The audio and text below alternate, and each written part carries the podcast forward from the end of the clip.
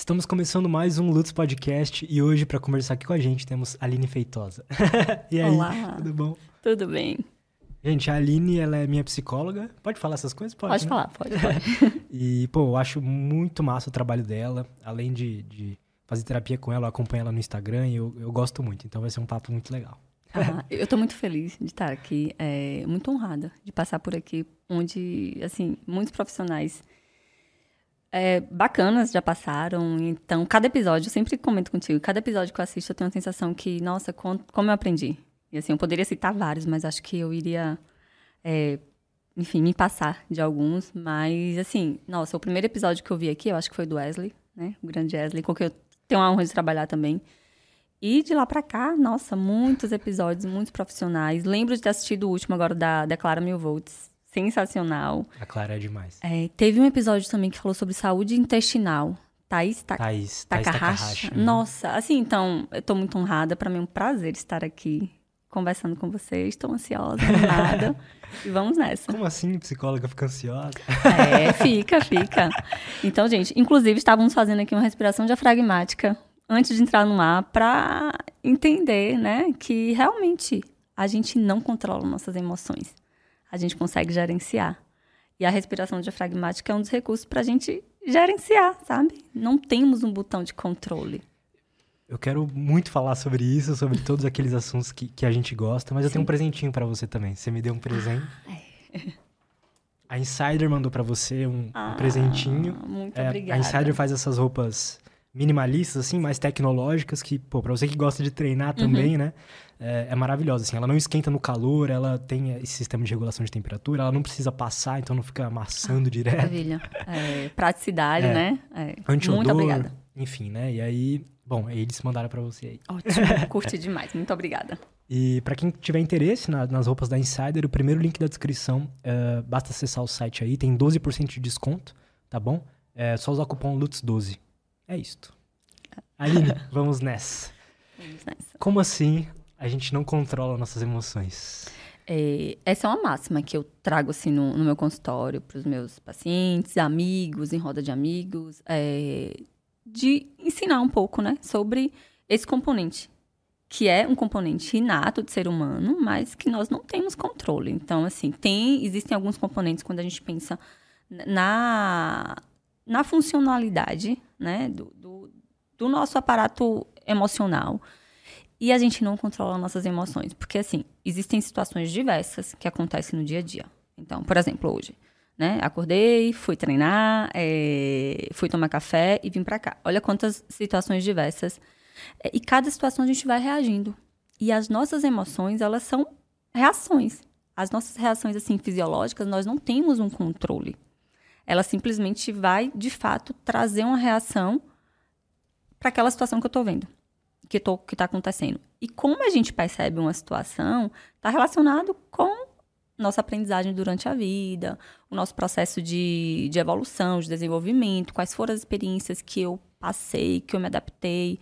Então, exemplo, ah, será sua experiência de ir para uma cidade diferente, de conhecer pessoas diferentes, é algo que para mim aconteceu ao longo da minha vida de uma maneira prazerosa, de uma maneira tranquila, ou foram situações que todas as vezes, ah, na maioria das vezes que eu conheci pessoas diferentes, que eu conheci ambiente diferente, eu passei por alguma situação que eu me senti envergonhada, que eu me senti julgada, então talvez eu já vou perceber essa situação né, de novidade como algo ansiogênico, como algo perigoso. Então a minha reação vai ser uma reação emocional que desempenha uma função para aquela situação, aquela percepção. Então, assim, se eu estou numa situação que eu estou percebendo é, perigo, que eu estou percebendo que existe algo que está me colocando em risco, existe uma emoção que tem uma função para isso, que é o medo. Então, nós temos funções das nossas emoções.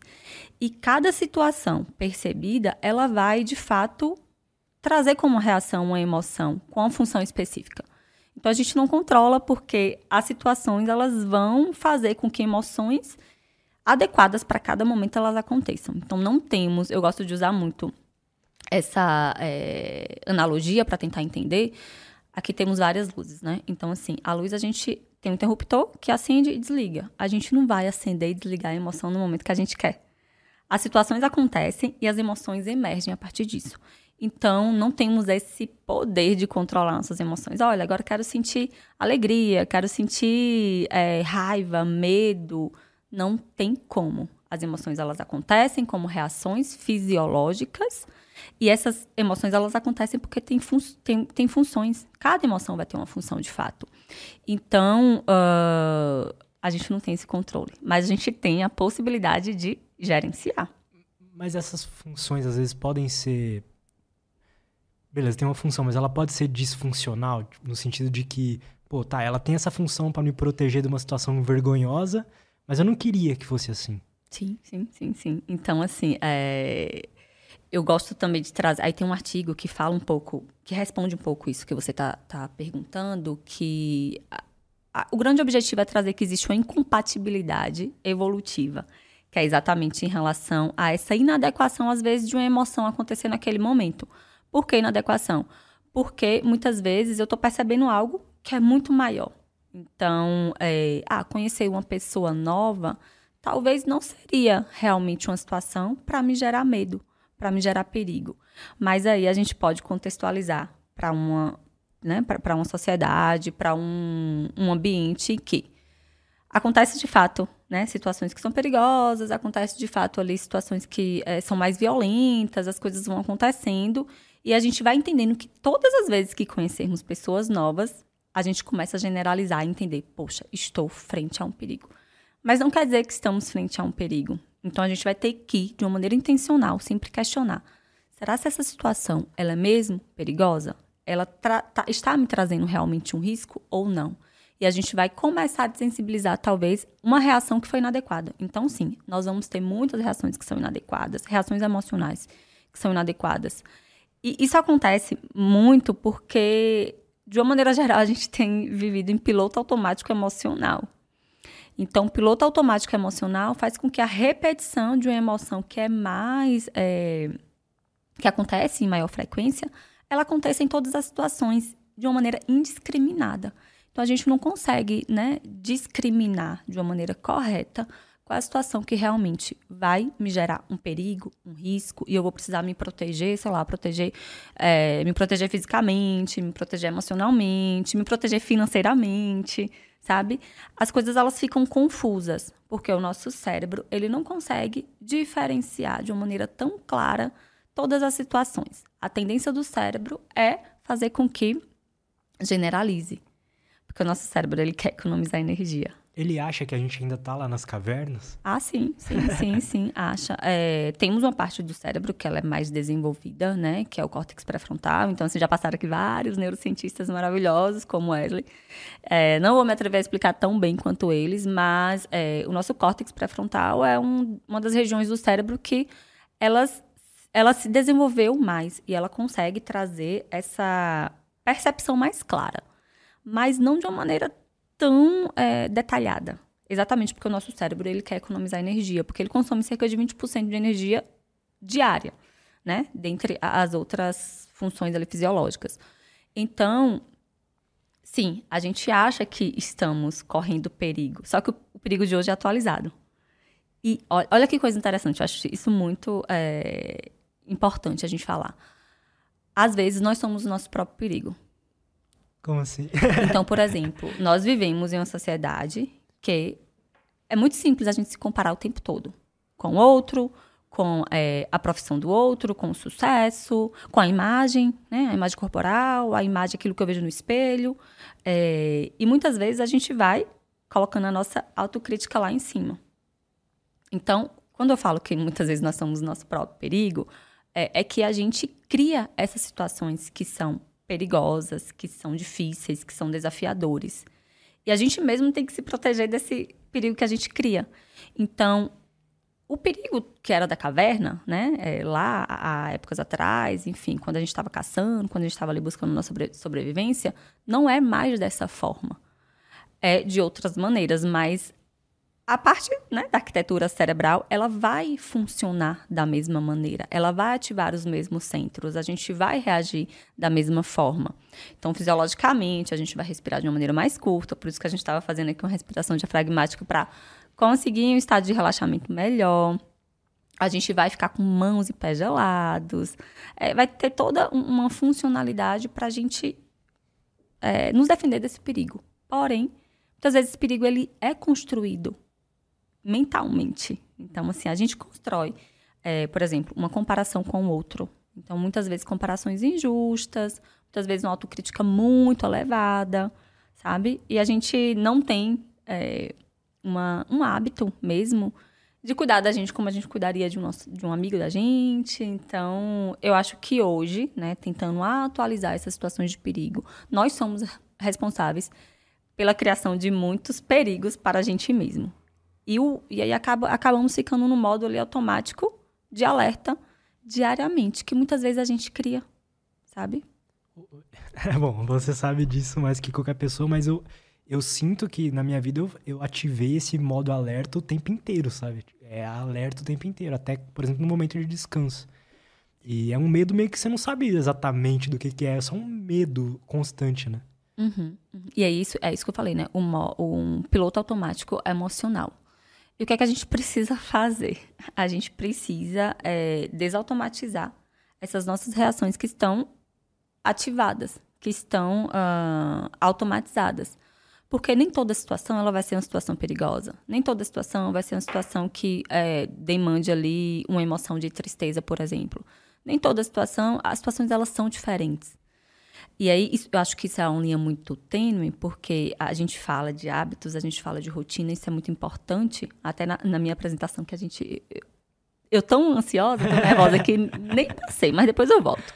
É, assim, eu sou uma pessoa que hoje eu, eu vivo muito aquilo que, que eu falo. E para mim, esse modo de desautomatizar faz parte da minha vida, com hábitos, com a rotina um pouco mais encaixada, mas tentando fazer uma atividade por vez. Então, fazer uma atividade por vez acaba fazendo com que nós desautomatizamos alguns processos. E por isso que eu falo que é uma linha muito tênue, porque ao mesmo tempo que rotina é bom, ter horário é bom, ter uma clareza é, do que vai acontecer né, à tarde, à noite, é bom, é importante, a gente acaba também entrando em processos automáticos que a gente não percebe o que é que eu estou pensando, a gente não percebe o que é que eu estou sentindo naquele momento qual é a minha necessidade naquele momento ali de, da reunião que vai acontecer, né, sei lá, uma hora antes, e que é uma reunião importante, diferente da reunião que eu tive semana passada. E aí, entender isso acaba sendo extremamente importante para que a gente consiga colocar os pés no presente. Sabe? É, você disse que você tem esse modo mais ativado, um modo né, de sistema alerta, de automático, de se cobrar cada vez mais, né, de não se, se permitir pausar, descansar. E talvez, para mim, hoje é um dos maiores desafios atualmente do ser humano perceber o processo. Você percebe isso na clínica, assim, a galera. É todo mundo meio que com isso, assim? Sim, sim. Isso é muito comum. E, e, eu acho que isso chega geralmente com uma queixa mais específica. Geralmente, duas queixas assim de padrões de comportamentos que são mais é, específicos ou a procrastinação. Então, assim, ah, eu, eu procrastino. Eu não consigo finalizar aquilo que eu gostaria. Eu vou deixando para depois alguma atividade. Eu vou deixando para depois iniciar algum, algum projeto. Ou então, é, eu não paro. Eu sobrecarrego. Eu hipercompenso. Então, são dois polos que levam as pessoas né, para lugares assim distintos, para extremos, para 8 ou 80. É, e são comportamentos. Na clínica, a gente entende isso quando a gente vai compreender, de uma maneira geral, o modo de funcionamento do ser humano. A gente percebe que isso são comportamentos compensatórios, estratégias compensatórias. Isso é importante, tá? Como assim? Vamos lá, né? Então, assim, são estratégias compensatórias, comportamentos compensatórios. Procrastinar, deixar para depois. E empurrando com a barriga. É um comportamento, tá? É um comportamento que eu não estou executando naquele momento. Então temos comportamentos que são que acontecem, né? E temos comportamentos que são encobertos, que a gente não faz ali naquele momento. E o outro extremo que eu estou trazendo é a hipercompensação. Se sobrecarregar, hipercompensar. Isso tem uma função. Uma função, talvez, para lidar lá no fundo com uma crença que eu percebo: que eu sou capaz, que eu não sou incapaz, que eu sou digno de ser amado, que eu não sou digno de ser amado. É, isso tem uma função. Que função é essa? É a maneira que eu estou conseguindo lidar ali com aquela situação. É a maneira que eu estou conseguindo lidar com, é, com o que eu tenho nesse momento, sabe? Só que não significa que os comportamentos eles são problemáticos. Eu gosto de trazer isso muito claro, até para trabalhar com, com os meus pacientes, de que, olha, a gente vai minimizar aqui julgamento, porque a gente já se julga o tempo todo, a sociedade já julga a gente o tempo todo, então vamos diminuir o julgamento. Não quer dizer que a sua procrastinação é um problema. Não quer dizer que é, a sua hipercompensação é um problema, mas ela está desatualizada. Talvez em um momento específico, né, é, foi importante você deixar para depois um projeto. Foi importante você deixar para depois alguma coisa. Teve uma função. Mas talvez no presente, isso já está trazendo uma inadequação, pode estar tá trazendo algum problema para o seu dia a dia. Mas a gente não pode entender o comportamento como problemático, sabe? A gente precisa entender qual foi a função daquele comportamento em determinado momento, em determinada situação, e por que, que ele está acontecendo agora. É então, como se nosso comportamento tivesse preso no tempo ali.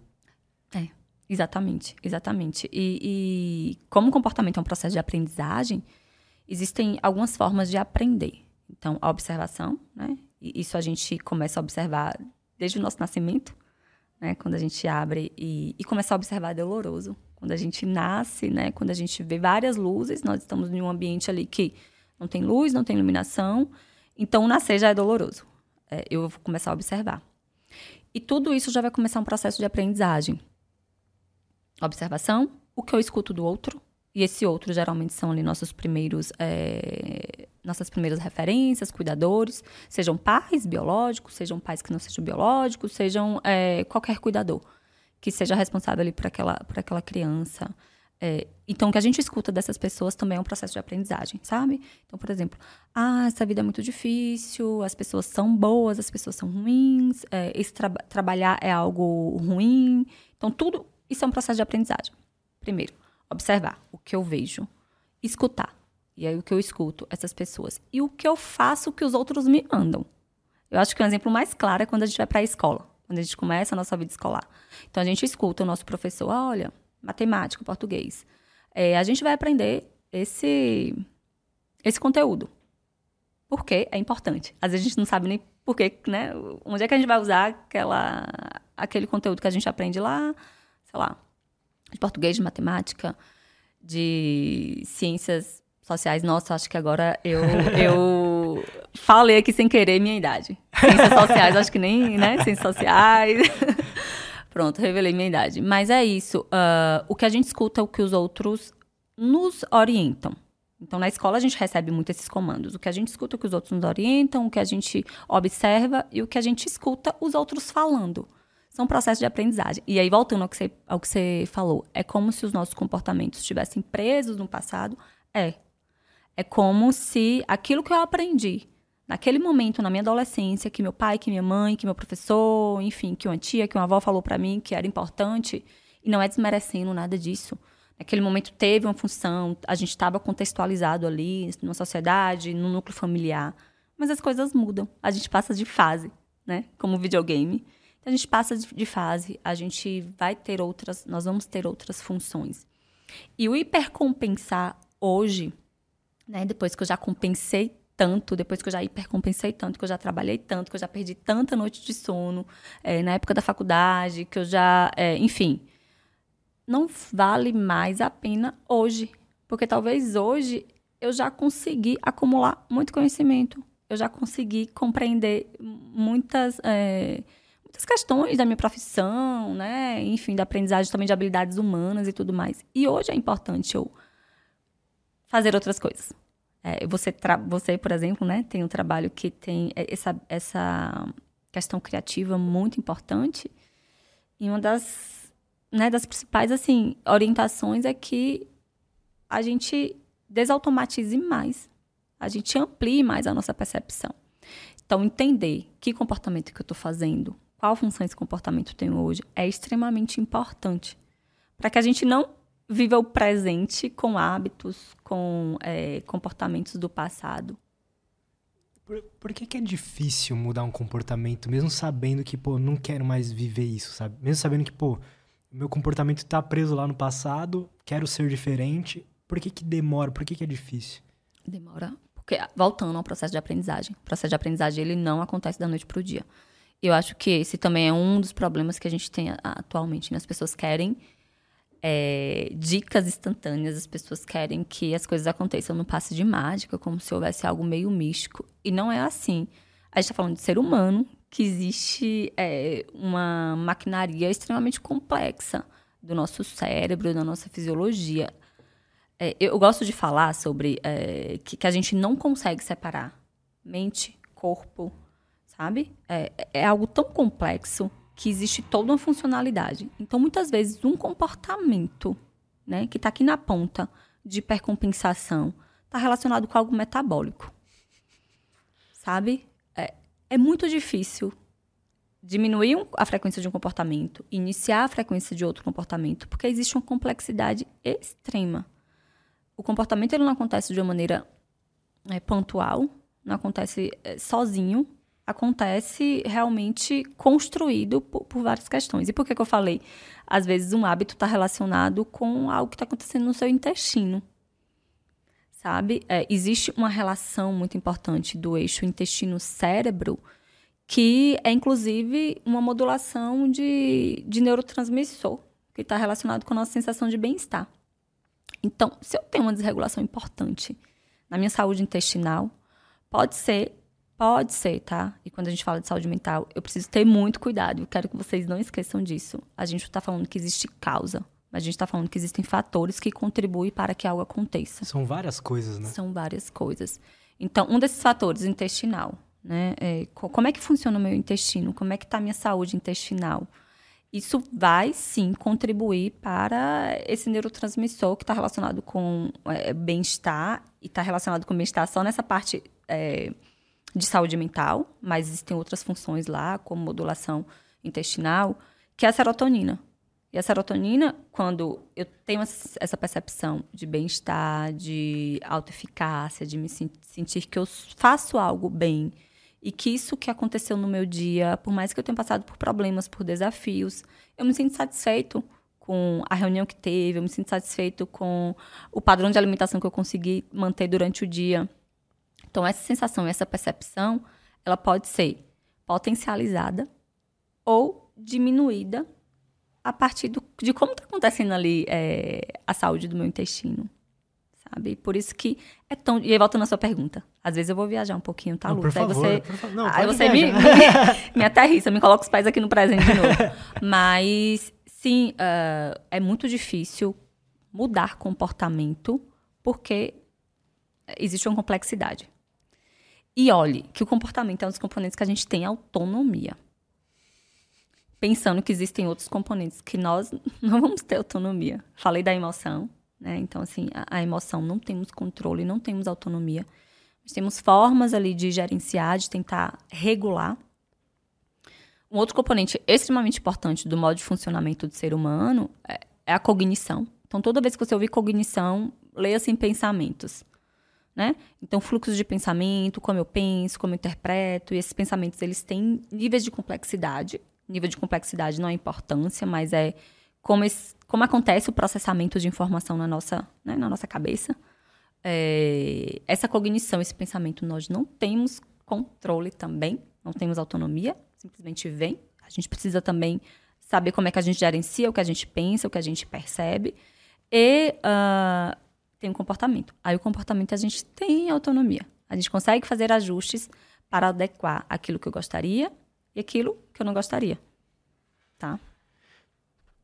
que, que você pode falar para a gente sobre a, a, essa questão da cognição, do fluxo de pensamentos? Como é que você é formado? Como é que lida com essas vozinhas na cabeça? A minha. Até pouco tempo atrás, assim, eu não sabia diferenciar o que era eu mesmo e o que, que eram os pensamentos que vinham na minha cabeça, sabe? O que, que eu realmente estava, o que eu realmente penso e o que realmente está na minha cabeça, sabe? Se perdia nos seus pensamentos, né? É, isso é muito comum. Então a gente devaneia nos nossos pensamentos. Tem uma frase que eu gosto de falar, que é uma das metáforas da, da terapia de aceitação e compromisso. Terapia de aceitação e compromisso é uma das terapias contextuais é, desse grande guarda-chuva que a gente fala da terapia cognitiva e comportamental. Terapias cognitivas e comportamentais. Né? Existe um grande guarda-chuva na, na, psicologia, não vou me aprofundar tanto, se precisar, daqui a pouco a gente pode falar um pouquinho mais disso. Mas existe um grande guarda-chuva da psicologia que são. O que, que, é isso? Terapias cognitivas e comportamentais. Dentro desse grande guarda-chuva existem é, frentes de modos de tratar o, o, o, paciente que procura uma psicoterapia. E aí tem uma das mais contextuais, que é a terapia de aceitação e compromisso, e que tem uma metáfora que fala assim, mais ou menos assim.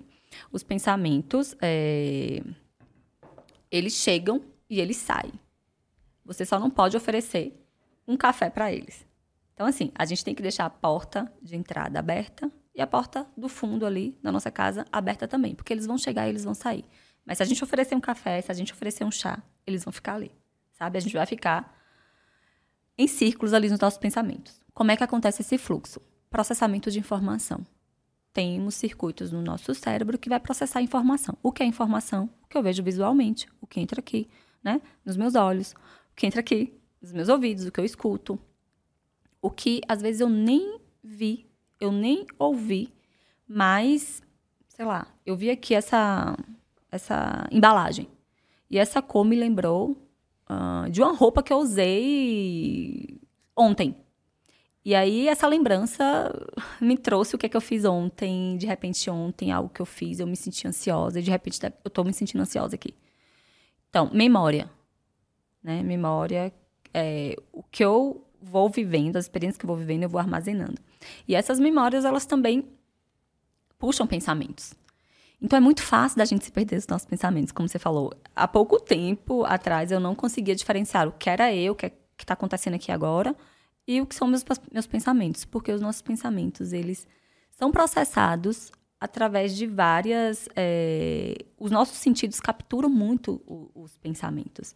Então, os nossos sentidos, a visão, é, o olfato. Né? Um cheiro de café me leva lá para Chique-Chique. Chique-Chique é minha cidade, interior da Bahia.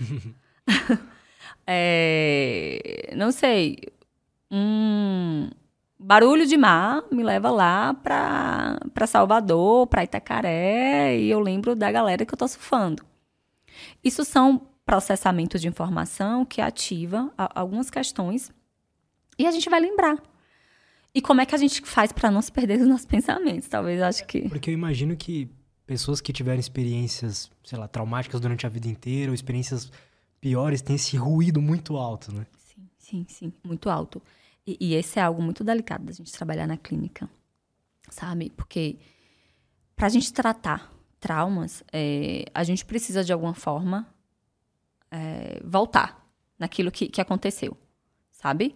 Voltar naquilo que aconteceu de uma maneira segura e confortável. Sério? A pessoa não, não pode. Uma situação traumática, né? Vou descrever aqui. Exemplo: abuso abuso sexual. É uma situação traumática que, que é extremamente difícil. Não é que a gente vai viver, a gente vai voltar naquilo, sabe? Mas a gente vai falar. A gente vai entender o que aconteceu, a gente vai precisar dar nomes. A gente vai precisar é, entender. Exemplo. Isso é algo muito difícil de se falar na clínica. E eu preciso de um, de um vínculo muito bom com o meu paciente. Eu preciso de algo assim que realmente leve tempo. Eu sei que existe uma característica da terapia cognitiva e comportamental que ela de ser mais breve, mas isso não é algo que a gente pode generalizar. Pensando nessa questão que, que a gente está trazendo aqui, situações traumáticas. É, pessoas com depressão grave, a gente precisa de um tempo, realmente, porque esse vínculo vai possibilitar que a pessoa reviva esse, essa situação traumática. Ela consiga falar sobre essa situação traumática e, e de fato, o cheiro, é, algo que me lembre aquilo que aconteceu anteriormente, um ambiente vai me lembrar. E se eu não falar, se eu não conseguir é, entender que aquilo aconteceu naquele momento, esses meus pensamentos, o meu modo de, de, de me comportar vai estar preso ao passado, o que você trouxe anteriormente, né? Por que, que é tão difícil alterar? Por que, que é tão difícil mudar esses comportamentos? De uma maneira geral, é difícil.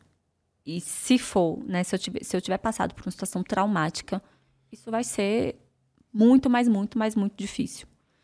Então, a gente vai precisar é, construir um ambiente seguro. Eu falo que a psicoterapia é, é um ambiente seguro que a gente consegue trazer ele um desconforto. Eu vou passar por um desconforto num ambiente seguro. Então, de fato, a psicoterapia é desconforto num ambiente seguro. Mas é, é, só com o tempo mesmo que a gente consegue trazer essas situações que nos trazem pensamentos, nos colocam em lugares que ali foram realmente de violência, sabe? De abuso sexual. Isso não é simples. Na clínica, né, tem, tem exemplos de pacientes que levam, sei lá, seis meses, um ano, um ano e meio, para conseguir trazer esse conteúdo. E a gente vai precisar voltar um pouquinho lá, no sentido de o que, que aconteceu? Como você se sentiu? Os recursos que você tinha naquele momento eram esses. E hoje, né? Hoje. Quais são os recursos que você tem? A gente valida aquilo. A gente traz nossa. Realmente, todo aquele sentimento, aquela emoção que você sentiu, teve uma função específica, sabe? É, mas hoje, o que é que é, como é que tá o seu contexto, né? Quais são os recursos que você tem para tentar ressignificar o que você sentiu, o que você pensou. Porque se a gente deixa só debaixo do tapete, isso vai emergir muitas vezes, em muitos momentos, e eu não vou conseguir contextualizar, ou seja, eu não vou conseguir atualizar a forma que eu me comporto, a forma que eu lido com a minha vida atualmente. E é interessante que, me corrija se eu estiver errado, mas pelo que você falou, quando a gente olha para aquela situação e analisa, tipo, tira ela debaixo do tapete, depois daquilo, claro, um processo de aprendizado, mas o ruído diminui? O ruído diminui.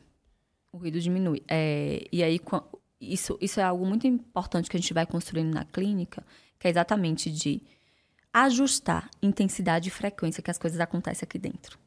Sabe? Seja pensamento, seja emoção. É isso que você trouxe. O, o ruído diminui. Quando a gente vai falando, quando a gente vai entendendo o que aconteceu, quando a gente vai compreendendo que isso fez parte de uma experiência difícil, traumática, dolorosa, é, mas que hoje essa experiência traumática, dolorosa, ela não existe mais, mas existe sim a lembrança, a memória. Eu vou diminuindo o ruído. E esse ruído é o que que a gente traz para, né, só tentando nos aproximar um pouco dessa linguagem mais da psicologia. É regular a emoção. Então, regular, né, vamos pensar que esse parafuso ele tá solto. Regular é ajustar a intensidade e a frequência que as coisas acontecem aqui dentro. Que coisas são essas? Os pensamentos, as emoções, comportamentos automáticos. Então a gente precisa olhar para as experiências que nós tivemos, para a vida que está acontecendo aqui agora, para projetos e planos que nós temos e tentar colocar cada um no seu lugar, sabe? Eu acho que um dos grandes desafios é exatamente isso. Muitas vezes eu estou aqui conversando com você e o pensamento está acelerado no que eu vou fazer depois. E aí eu acho que esse é um dos grandes desafios. Eu acho que teve uma pergunta aqui que você começou falando, né? O que é que, que aparece mais? Que aparece mais? Essa dificuldade das pessoas estarem no presente, sabe?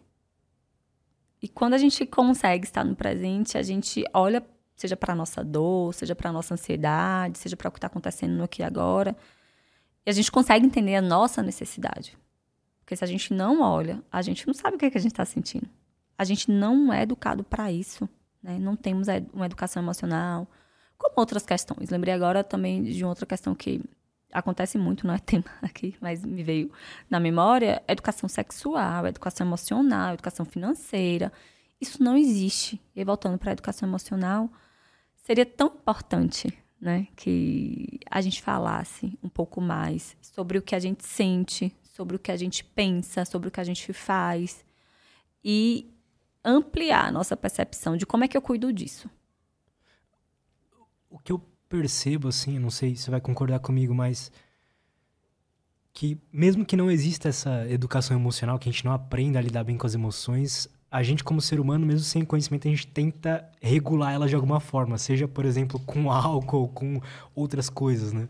Sim, sim. A gente, e... pô, tá se sentindo mal, é, sei lá, o que, que eu preciso fazer para regular isso? Aí bebe um álcool, aí, né, dá uma Alguma coisa assim. Só é. que aí depois é uma bola de neve. É. Onde é que está o perigo, né? Onde é que está o perigo nisso? Com o que é que eu estou regulando? É algo externo ou é algo interno? E aí, algo externo temos de montão. Álcool, é, cigarro, jogos, um café, né? Temos aqui um café. Uh, mas assim, exatamente, eu estou sentindo um incômodo. E eu gosto muito de, de, de começar trabalhando isso com, com os meus pacientes. Estou sentindo um incômodo. Então, assim, ó, durante a semana você vai começar a observar.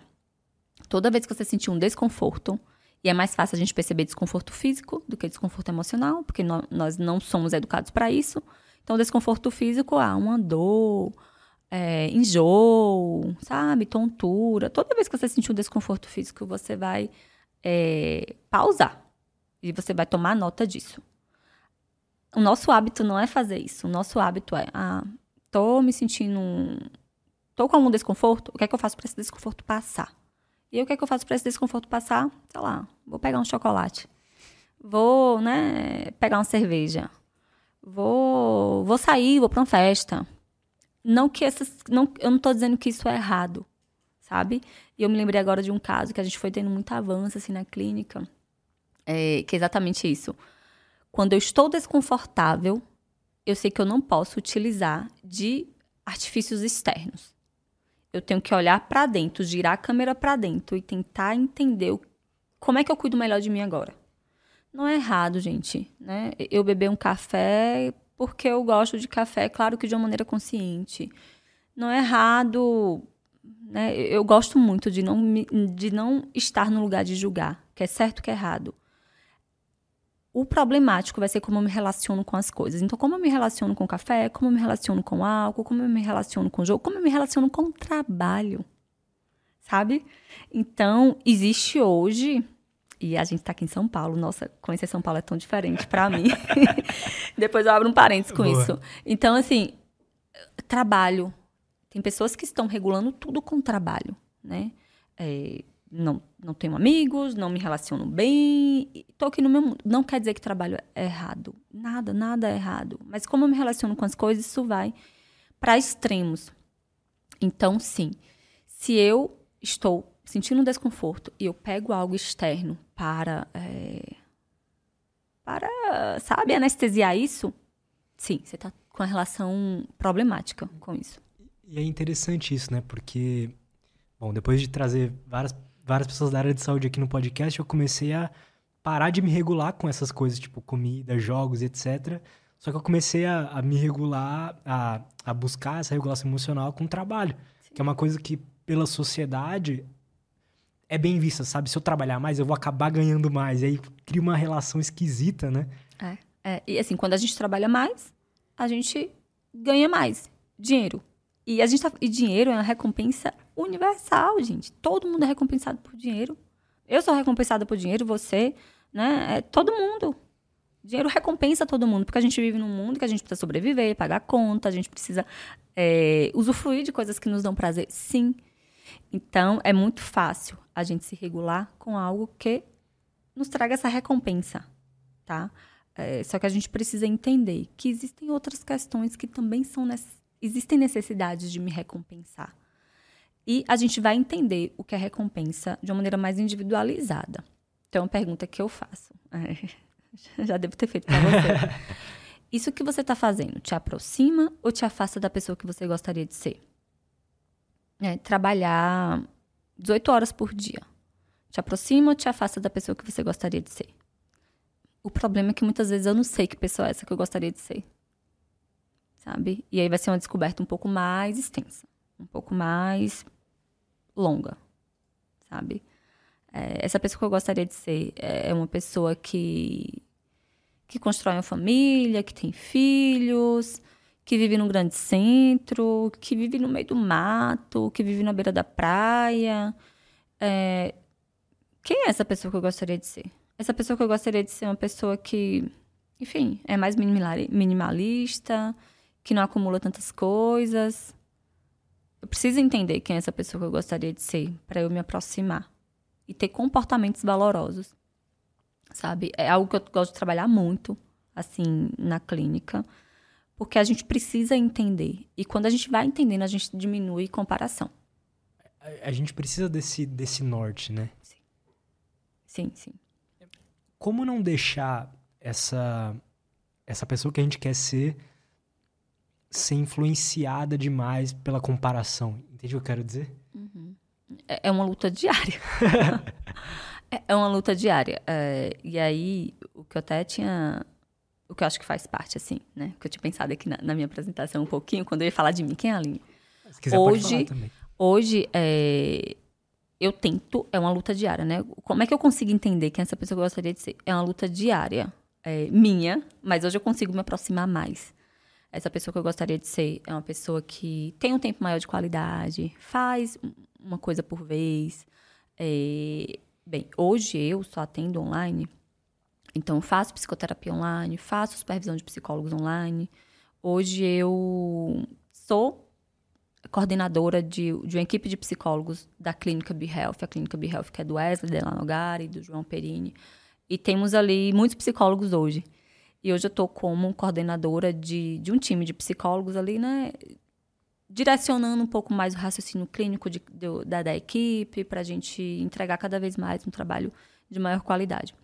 E aí, voltando a essa pessoa que eu gostaria de ser, é... nem sempre eu fui essa pessoa que eu gostaria de ser eu nem sabia. eu sou formada em psicologia há 10 anos. E quando eu me formei em psicologia, eu fui para a área acadêmica. Porque eu não sabia quem era a pessoa que eu gostaria de ser. E tá tudo bem, sabe, gente? Não significa que a gente vai. Quando é que a gente vai saber? Cada um vai ter o seu processo. Então, quando me formei em psicologia, eu não sabia, né? Eu, como eu falei para, como eu falei um pouquinho aqui, eu sou do interior da Bahia. Me formei também em outro interior, em, em Petrolina. Na verdade, fica ali na divisa Pernambuco, Bahia, Petrolina, Pernambuco, Juazeiro, Bahia. Lá na Universidade Federal do Vale de São Francisco, fiz psicologia lá. E quando eu terminei, eu fui para. Voltei para Salvador. Voltei para Salvador e aí, o que, é que, eu, que, é que a Aline vai fazer? Recebi uma proposta para trabalhar na prefeitura do meu interior, né? Então, interior, você tem comércio, você tem é, alguma relação ali com a prefeitura. e aí eu recebi esse convite e tal. Eu falei, poxa, mas eu não quero quero trabalhar em prefeitura. É, isso é, isso é algo que eu já sabia. Então, assim, eu já sabia que isso eu não gostaria. Talvez isso que eu não queria fazer é, já era claro para mim.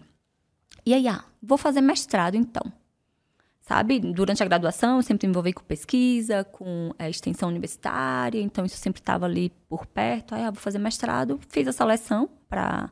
Aí eu já estava em Salvador, para a Universidade Federal da Bahia, fiz a seleção, passei. Aí fui indo fui indo. Tem uma amiga que a gente conversa que ela fala um pouco mais, é, ela é psicóloga, ela fala um pouco mais sobre carreira, sobre psicologia organizacional. E a gente falando um pouco da minha carreira um, dia desses, ela falou: Aline, muito tempo você foi empurrando com a barriga. Foi ali. O que estava acontecendo, você ia fazendo. E, e foi bem isso. Mas aí eu comecei nessa carreira acadêmica, comecei trabalhando, dando aula. Então, no mestrado, comecei a enviar currículo para vários lugares. É, em Salvador tem uma região metropolitana, um pouco parecido com aqui, mas assim, bem menor. Então eu viajava para dar aula, é, dava aula na região metropolitana, chegava em casa meia-noite, é, sabe? Totalmente afastada da pessoa que eu gostaria de ser. Dava aula de noite. Ou meu hábito, assim, desde criança, manhã fala, manhã, como a gente chama na Bahia, gente. Manhã fala que 8 horas da noite eu começava a ficar mal-humorada, porque eu tava com sono. Eu ficava ali lutando contra o sono. Então, assim, esse é um cronotipo meu. E por muito tempo eu me afastei desse cronotipo. Que era o quê? Trabalhar de noite. Era o que tinha. E eu tava indo, tava indo. Tava esquecendo desse meu cronotipo. Que é de uma pessoa que acorda cedo e que dorme cedo. Olha, esse já é um dado muito importante. Que a gente esquece às vezes. Então, como eu dava aula em faculdade particular, faculdade particular geralmente o, né, as turmas maiores são durante a noite, então comecei a dar aula, dava aula em várias faculdades. E uma certa época eu também me tornei ali é, servidora pública do estado, da, do município de Salvador, em alguns processos seletivos que eu fiz. Então trabalhava oito horas por dia e dava aula de noite, seja em Salvador, seja na região metropolitana. Uma das, das grandes coisas que eu, quando eu estava assim, já no final dessa dessa minha atuação que eu queria. Eu falei, nossa, uma das coisas que eu mais quero é tomar café em casa. Tomar café da manhã. Por quê? Como é que eu saía? Eu saía com. To... Eu tinha uma, uma, bolsa térmica enorme. Eu saía, eu fazia de noite. Então, saía com meu café, com meu lanche, com meu almoço, com meu lanche da tarde, com minha janta. Fazia todas as refeições na rua, mas eu levava todas as refeições. É... Só que eu tava me afastando dessa pessoa que eu gostaria de ser. Mas naquele momento, o que, é que eu poderia fazer? Pelo menos me, me alimentar bem. Então, né, estava nessa rotina e um dos meus grandes desejos era, nossa, eu quero almoçar, eu quero tomar café em casa. Sabe? Meu café, meu cuscuz com ovo, banana da terra, as coisas que eu gosto. E isso foi uma conquista. Hoje eu tenho clareza. Então, o que eu estou trazendo aqui é só para. É um, um, conteúdo mais experiencial, mas aprox me aproximando de um conteúdo técnico, de que nem sempre vai ser simples entender quem é essa pessoa que a gente gostaria de ser. A gente vai passar despercebido muitas vezes pelas circunstâncias da vida. Isso acontece com todo mundo. É, em algum momento, a gente vai perceber um sofrimento maior. E quando esse sofrimento estiver ali incomodando mais, é porque a gente está muito, mais muito distante dessa pessoa que eu gostaria de ser. E assim, tomadas de decisões vão precisar acontecer. Veio a pandemia, a pandemia, né, enfim, trouxe muitas catástrofes em, em diversas escalas para muitas pessoas. E, e, na saúde mental também, a gente, né, enfim, muitas pessoas ansiosas, depressão, transtorno do estresse pós-traumático. Mas, de fato, tem trazido um crescimento muito grande para para minha área, né, para psicologia. E foi nesse momento que comecei a ficar ali sendo dando aula remota, online, e aí quando começou a voltar presencial, eu falei, não, não vou voltar. No meu último ano assim de ser professora universitária, eu estava dando aula em uma cidade que é 500 quilômetros de Salvador. Então, eu viajava mil quilômetros por semana eh, de ônibus. de ônibus. Eu ia na segunda-feira, de noite, Passava né, a madrugada viajando, chegava lá de manhã, dava aula terça, quarta. Na quinta eu voltava durante o dia para Salvador. Então, assim, eu estava extremamente cansada e tudo mais. Quando foi para voltar, eu falei: não, não vou voltar. Já tinha, já tinha começado a atender online, já estava ali é, conciliando. Mas aí foi minha tomada de decisão: não vou voltar, vou focar no atendimento. O, que, que, o que, que diferencia a Aline que toma essa decisão de não voltar da que estava vivendo no automático, assim? Autoconhecimento autoconhecimento. E sabe o que diferencia também? É, o autoconhecimento não significa estar bem, mas significa estar em desequilíbrio e saber o que é que eu preciso ajustar. Naquele momento eu estava em desequilíbrio total. Eu falei aqui, quanto mais, quanto mais a gente se aproxima da pessoa que eu gostaria de ser, mais eu vou sofrendo. Em algum momento esse sofrimento ele vai ficar mais intenso. Nesse momento que ficar mais intenso, se você tiver algum nível de autoconhecimento, você vai conseguir saber o que é que eu preciso ajustar para tomar decisão. Então, assim, nesse momento que eu estava ali, no, na minha última experiência de dar aula em faculdade, foi a experiência mais difícil que eu passei. Que me trouxe mais sofrimento, que me trouxe mais ansiedade, que me trouxe mais dificuldade de sono, sabe? Todas essas questões desajustadas. Eu falei, não, isso não, não tá próximo da Aline que eu gostaria de ser. Aline que eu gostaria de ser a Aline que faz exercício físico, que se alimenta bem, que acorda cedo, que dorme cedo. Então está muito distante. E o que diferenciou naquele momento foi a percepção mesmo, o autoconhecimento. E sempre que a gente decide algo, a gente abre mão de várias outras coisas. Né? Eu abri mão, abri mão, mas assim, eu arrisquei. E arrisquei exatamente porque eu precisava direcionar é, para essa pessoa que eu gostaria de ser. E a gente tem medo, né, de abrir mão, de... Uma, uma das coisas que a gente trata lá em mim é que essa necessidade de aproveitar todas as oportunidades que aparecem, né? Sim, sim, sim. É, com certeza. Em muitos momentos eu tive assim também, sabe, é, Lutz? Bem ali no início da minha, da minha carreira, dando aula. Nossa, eu dei aula de disciplinas que, olha assim, hoje, é sério. Por medo de dizer não, sabe? É uma oportunidade que eu vou perder. Que, que eu poderia ganhar, né, dando aula dessa disciplina, tendo contato com tais alunos, me expondo a isso? eu, eu sou uma pessoa também que eu acabo é, me sobrecarregando no sentido de dizer não para as oportunidades. Mas hoje eu avalio muito. É, eu tento não decidir de uma maneira automática. Eu tento não decidir rápido, sabe? Eu tento levar um tempinho mais para decidir, para tentar entender. Não estou dizendo que todas as situações a gente vai conseguir ter tempo, gente. Não. Mas aquilo que, sabe, vai mudar o seu, o seu contexto, a sua rotina, a sua dinâmica de trabalho, relacionamento. É importante pensar um pouquinho mais, é importante ter clareza. Existe uma, uma, um modo de comportamento diferente quando você tenta tomar uma decisão rápida e uma decisão mais longa? Demora mais tempo para tomar uma decisão? Sim, sim, existe. Existe um modo de funcionamento totalmente diferente. Nós temos funções executivas são funções executivas? São essas funções da nossa cognição, do nosso processamento é, cognitivo, processamento de informação. Tem umas que acontecem mais rápidas e tem outras que acontecem mais lenta. que leva mais um raciocínio abstrato, que a gente vai precisar analisar vantagens e desvantagens, tentar entender qual seria esse contexto, como é que as coisas vão acontecer. Então, isso leva mais tempo. A gente não consegue decidir aqui. Por exemplo, é, Lutz, vamos, amanhã eu volto para Salvador. Vamos para lá? Passar uma semana lá? Tem, você precisa analisar algumas coisas. Sabe? Mas de repente, será se dá para ir? Será como? Eu preciso entender isso. Não tem como tomar uma decisão rápida. Então, assim, decisões complexas precisam de um tempo maior, realmente. Uma, um, uma das coisas que eu vejo que você tá gostando de falar sobre, que eu vi uma vez um story seu falando sobre. Você tá tratando isso bem em clínica, que é a questão da autocompaixão, né? O que, que exatamente é isso e por que, que é, é tão difícil se amar, sabe? Ou, ou se respeitar? Certo. É, autocompaixão é uma das questões que tem uma linha muito tênue da gente falar também enquanto profissional. Porque que muitas vezes eu acho que é compreendido de uma maneira equivocada. É, muitas vezes parece que está ali relacionado com a positividade tóxica, mas não é. Autocompaixão, na verdade, o que você diria para um amigo que está passando por uma situação difícil. E aí você volta isso para você, né? Como é que você é, trataria um amigo passando por uma situação difícil? Eu vou trazer um exemplo que tem em um dos livros que assim eu acho muito muito legal esse livro, que é o Manual de Mindfulness e Autocompaixão, que tem uma situação, um exemplo. Uma, uma mulher saiu de relacionamento e tá solteira. Aí depois, né, de algum tempo, ela tem um encontro e vai sair com, com um cara lá. E ela cria uma expectativa ali alta, né, nessa, em retomar, em se relacionar de novo, em ver novas perspectivas.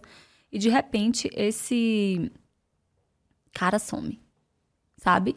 Não dá ali mais nenhuma, nenhum sinal de fumaça. E ela vai dizer pra amiga, poxa, eu tava tão, é, tão esperançosa, né? Eu geralmente tenho dificuldade de me relacionar com novas pessoas. Essa é a primeira vez que eu dou uma chance para me relacionar com outra pessoa depois da minha separação e tudo mais. Aí a amiga vira para ela e fala: Claro, claro que ele não ia te dar é, notícia. Você é uma pessoa chata, você é uma pessoa que não tem. Uh, sabe, que. que sufoca demais, sufoca demais o outro. E outra coisa, você não tá se cuidando. Olha só a autoimagem como tá. Você falaria isso para uma amiga ou para um amigo? Nunca. Nunca. Jamais a gente falaria isso para um amigo, sabe? A gente, né, falaria, poxa, sinto muito com o que tá acontecendo. É, enfim, se tiver alguma coisa que eu possa fazer, amiga, amigo, é, conta comigo. Se você quiser conversar, se você quiser vir aqui para casa, se quiser que eu vá para aí, é, tô aqui, tô aqui para né, para o que precisar. Só que isso aqui, né, a primeira, as primeiras palavras aqui que eu falei é geralmente o que a gente fala pra gente. Então, um exemplo, né? Ah, o cara sumiu que eu tô saindo. E aí o que é que eu vou? Poxa, realmente, eu sou uma pessoa chata, meu papel é péssimo Oh, mas olha como é que eu tô, não tô me cuidando. É isso mesmo que eu mereço. Lembra que eu falei lá no início da autocrítica que muitas vezes a gente constrói o nosso próprio perigo. Então, a gente se chicoteia o tempo todo. Por quê? pois é, por quê, né? Parece que não tem resposta. Por que, que a gente faz isso o tempo todo? Porque a gente está se comparando. Porque a gente. E, e acaba sendo. Tudo é uma linha muito tênue, mas, mas é verdade é, acaba sendo ali muito tênue, porque isso, se comparar, está relacionado com o desenvolvimento, né? Com querer ser melhor e tudo mais. Mas a gente esquece a nossa individualidade, sabe? Então, autocompaixão não é positividade tóxica. Autocompaixão é cuidar de si no seu sofrimento. A gente não se abraça. A gente não se beija. A gente não se cheira. A gente abraça o outro, a gente cumprimenta o outro. E autocompaixão não é eu é, colocar a mão na cabeça e procrastinar o que eu tenho que fazer. Eu acho que muitas vezes a gente entende isso. Ah, vou ser bonzinho comigo mesmo. É, eu tenho que trabalhar muito, eu tenho que fazer muita coisa, eu tenho que me sobrecarregar. Não, não é isso autocompaixão, gente. Autocompaixão não tá falando pra é, eu diminuir o trabalho, autocompaixão não tá falando para eu me esquivar das coisas difíceis. Autocompaixão tá, dizendo, tá, tá ali dizendo algumas palavras de é, que são de autobondade, de nos elogiarmos, sabe? De validar a nossa dor no momento que está sendo difícil, no momento que está sendo desconfortável. Eu tenho um exemplo meu. Uma autorrevelação até que eu fiz no meu Instagram. eu tenho medo de avião. Tenho medo de avião. Então, assim, eu usei nessa, nessa minha última viagem agora, né? Uhum. Quando eu vi, é, uma prática de autocompaixão e mindfulness. Então, medo de avião é algo que, assim, menina do interior, primeira vez que eu viajei de avião, já tinha, já era psicóloga, sabe? Enfim, antes era só ônibus, Salvador, Chique-Chique, Salvador, Juazeiro, ali, tudo na Bahia. E, enfim, quando eu passei a morar em Salvador, comecei a viajar para outros lugares, aí foi minha primeira experiência de avião. E é algo desconhecido para mim, é algo que é realmente é mais distante. Então, tudo que é novo. E o que é que eu escuto lá no interior? Nossa, não, avião é. Tenho medo de avião. Então, fui aprendendo, né? O que eu escuto. É... Enfim, sendo que avião é o meio de transporte mais seguro. Temos evidências disso, né? Meio de transporte mais seguro. Só que mesmo assim, eu fui aprendendo que é perigoso. E o medo aparece ali para me proteger desse perigo. Como é que aparece? E aí, como é que aparece em mim? Né? Palpitação, respiração mais curta. E o que é que eu posso fazer diante disso? eu acho que uma, o, o, imaginário social fala que a autocompaixão poderia ser: ah, não vai de avião, não, vai de ônibus. Imagine. Mas o que, o, o que é que realmente. É tipo auto... uma esquiva, né? Essa visão esquiva. geral. Exatamente, Lutz. Parece que auto, é, o que as pessoas entendem de autocompaixão é que eu vou me esquivar de tudo que é difícil e que eu vou me dar só o que é bom, só o que é prazeroso, mas não. Ah, hoje eu mereço, né? Sei lá. Um Exatamente. Hambúrguer, quando você não tá podendo ali na hora. Perfeito. E aí, pensando, né, no, no, no avião, o que foi que eu fiz? Naquele momento, eu validei, sabe? Eu sei que você está com medo. O, o, medo não é algo. E, e, tudo isso é um diálogo interno. Pode parecer besteira, é isso que eu tô falando, mas não é, gente. É realmente esse diálogo interno que a gente tem com a gente mesmo, a gente vai reestruturando nossa forma de processar as informações. E as informações que eu tenho sobre o que é avião, sobre o que é andar de avião, é processada de uma maneira. Mas quando eu faço um diálogo interno, eu vou processando de uma maneira que é mais adequada. Então, eu vou sim pegar avião. É importante sim pegar avião. Mas não é vergonhoso eu sentir medo. Sabe? Eu sei que você está com medo. Eu sei que isso está sendo difícil, porque para você não, não é algo do seu hábito, da sua rotina pegar avião. Não foi da sua rotina pegar avião. Então, por muito tempo, enfim, você não, não se expôs a essa situação. Então, naturalmente, você vai sentir medo mas tá tudo bem. É, você pode se cuidar aqui. Como é que, como é que você pode se cuidar aqui, Aline? É, será que se fizer uma respiração, você vai regular todo o seu sistema de alerta e vai fazer uma respiração mais consciente, vai levar oxigênio para né, toda a sua parte fisiológica. Isso vai. Você vai dar sinal ali para o seu cérebro que está tudo bem, de uma maneira fisiológica e sua, seus sinais de medo, de ansiedade vão diminuir fisiologicamente? Então, acho que, acho que sim. E eu vou fazendo, né? É, me colocando no presente. Se eu, se eu esquivar ali, ai, não quero sentir isso não, o que é que eu posso fazer? Deixa eu pegar o chocolate para passar o tempo, deixa eu pegar o amendoim para passar o tempo, deixa eu tomar mais café para passar o tempo. Ficar aqui eu, no TikTok. Aqui, exatamente. ficar aqui no TikTok, ficar aqui no Instagram. Então, assim, eu preciso fazer uma prática de autocompaixão. E é isso sabe, falar para mim, não tem problema você estar tá com medo. Essa é. ansiedade é, é, natural. É o que você falou, é, é, é como se estivesse falando para um amigo, né? É o tipo de coisa que você falaria para um amigo. Exatamente. O que é que eu falaria para uma amiga que tá ali com medo do meu lado, né? Na, na hora da decolagem. É, será que é porque quando a gente vai falar para um amigo, a gente não tem assim o lado emocional tão forte, a gente é mais racional falando para um amigo, sabe? É. E aí quando é com a gente tem o lado emocional gritando muito alto. Né? É exatamente. É, é, exatamente, a gente precisa equilibrar o racional com o emocional. E o racional está relacionado exatamente com essa parte do nosso cérebro que evoluiu mais, que é o nosso córtex pré-frontal. Tá? Então a gente precisa ativar ele dia a dia. É um trabalho diário. É um trabalho diário. Girar a câmera para dentro, tentar entender o que está acontecendo. É ansiedade, é medo, é tristeza, é alegria. O que é que está acontecendo aqui? Como é que eu posso cuidar de mim? é, agora nesse momento. Tem, tem um exemplo tão engraçado que aconteceu comigo. Há um ano atrás, sei lá, mais ou menos. Que é exatamente dessa percepção de ansiedade. Teve um dia que eu tava assim com a respiração um pouco mais ofegante. Um dia normal de trabalho, de atendimento, eu estava me sentindo muito ansiosa. E aí eu parei. Nossa, o que é que está acontecendo? Deixa eu parar aqui, sentar. Tem, tem algo que a gente fala muito no Mindfulness que é interessante, que é assim: é, pés no chão e bumbum na cadeira. Tenta essa posição. Toda vez que você estiver assim, desconfortável, pés no chão, pega uma, que seja uma cadeira, um sofá, um lugar que você consiga colocar seus pés no chão, bumbum na cadeira, ficar com uma, é, uma postura um pouco mais né, ereta, mas também relaxada. E aí, com isso, tenta fazer um escaneamento. O que é está acontecendo no seu corpo? Onde é que está sendo desconfortável? E nesse dia, eu entendi que aqui na região do tórax estava um pouco apertado. Parece engraçado isso, mas foi verdade. Eu estava usando um sutiã que estava apertado. Era um sutiã novo que estava apertado. E assim, poxa, é isso que está trazendo esse incômodo? E eu fui lá e troquei, me senti tão confortável, sabe? Se eu não tivesse parado, se eu não tivesse pausado para entender qual é a minha necessidade, cuidar dessa necessidade, eu poderia ir atropelando muitas, né, muitos processos ali naquele dia. Não quer dizer que tem dias que eu, que eu não atropele, tá, gente? Sim, tem. Mas tem dias que a gente consegue ser mais consciente. Ampliar a consciência hoje é um dos grandes é, desafios da humanidade. Como que você define isso de ampliar a consciência? Como é que você define consciência, né? Sim, ah, difícil. Bem, ampliar a consciência é ampliar a percepção do que está acontecendo. Tá, eu acho que eu tenho um exemplo bom para a gente tentar entender. Quando acontece um acidente, sei lá, você caiu de bicicleta, caiu de moto, enfim, caiu e tá ali no chão.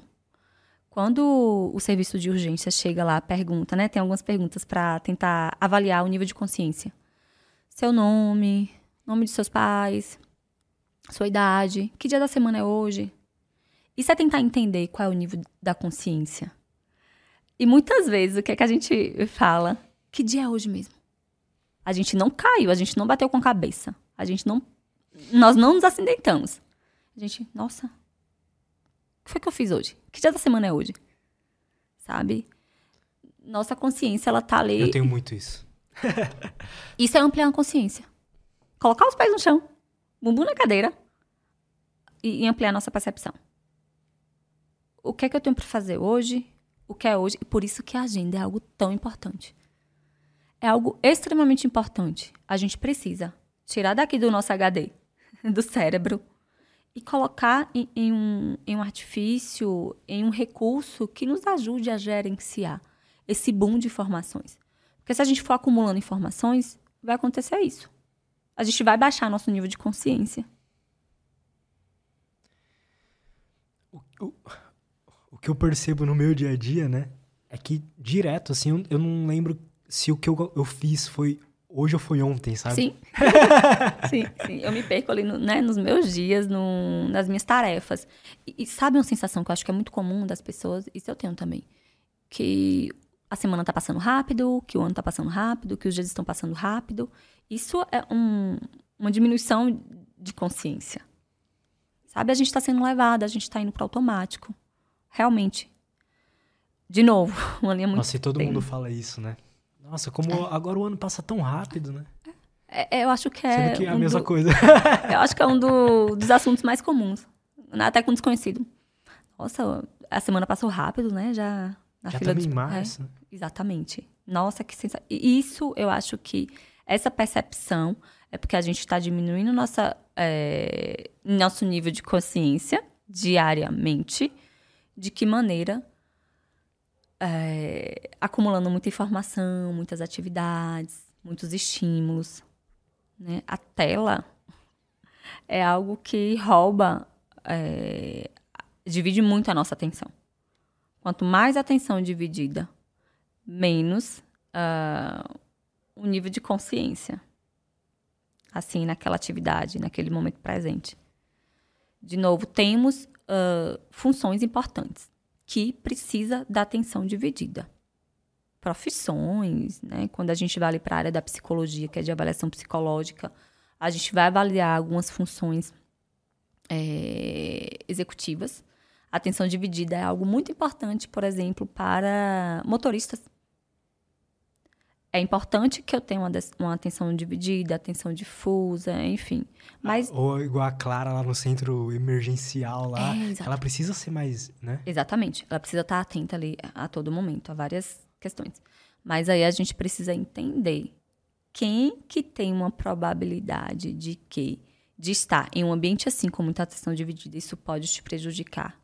E quem tem uma probabilidade de que isso não vai trazer grandes riscos. E por que, que eu estou falando isso? A gente está é, em um momento que se fala muito de alguns diagnósticos aí em saúde mental. E eu me lembrei agora do TDAH, né? O TDAH. Então, uma pessoa que está imersa em um ambiente com atenção extremamente dividida, isso só vai potencializar. Isso só vai potencializar. Então, eu estou assistindo TV, jogando videogame é... e comendo ao mesmo tempo. Sabe? Isso está potencializando. Voltando à questão do autoconhecimento. O autoconhecimento ele é protetor de saúde mental. Se eu não conheço quais são os meus recursos, os recursos que eu tenho em maior quantidade, em maior estoque, os recursos que eu tenho em menor estoque, quando eu estou falando de recursos. Saúde mental. Né? Eu tenho é, uma maior facilidade para lidar com situações de estresse, eu tenho menor facilidade para lidar com situações de estresse, eu tenho maior facilidade de, com atividades que eu consiga ali dividir minha atenção, eu tenho menor, eu preciso me conhecer para proteger assim de uma maneira mais específica a minha saúde mental. Isso é muito interessante. Isso é muito interessante. Porque você começa a, a a fazer o design da sua vida, assim, com base nisso, né? Exatamente. Você vai fazer sua agenda, você já sabe, tá, beleza. O que, que eu preciso tomar cuidado aqui, né? É, é, exatamente. Voltando para aquele. para aquela. aquele meu período que eu estava trabalhando em faculdade, que eu falei aqui um pouquinho para vocês, eu estava indo totalmente de encontro com as minhas reservas, sabe? Emocionais, cognitivas e tudo mais. Porque eu prejudicava muito o meu sono. Então, eu dava aula de noite e eu ia totalmente de encontro com é, os meus, o meu cronotipo. Você trouxe o exemplo da Clara. Então, assim, médico que, que dá muito plantão. Eu acho que ela trouxe aqui um pouco no, no uhum. podcast que é, existe um, uma rotina ali, uma quantidade de horas que ela entende como hoje funciona melhor para ela.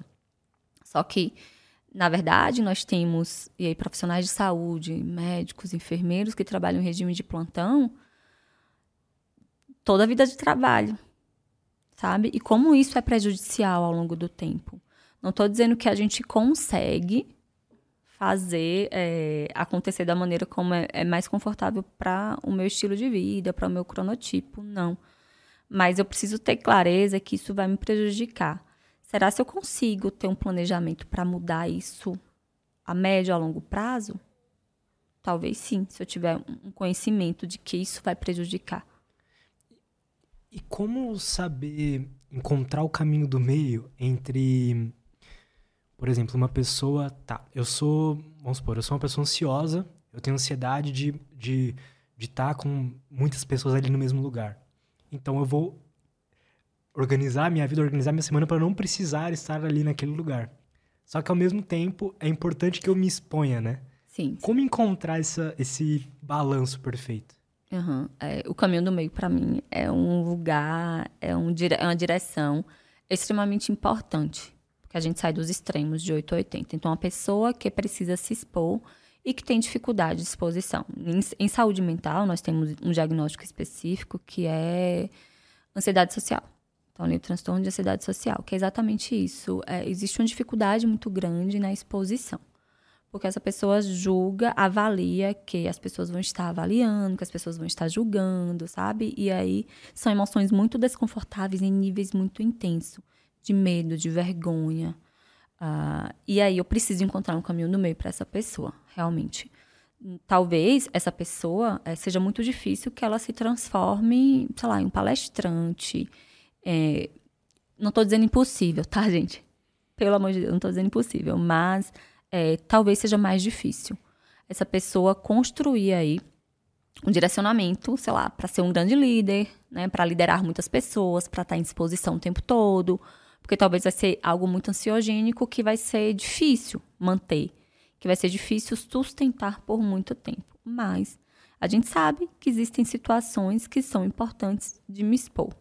E a gente vai encontrando um caminho do meio, realmente fazendo exposições de uma maneira segura. Então, uma pessoa que tem essa dificuldade de falar em público, ah, você vai falar em público, vai lá, vá, fala em público.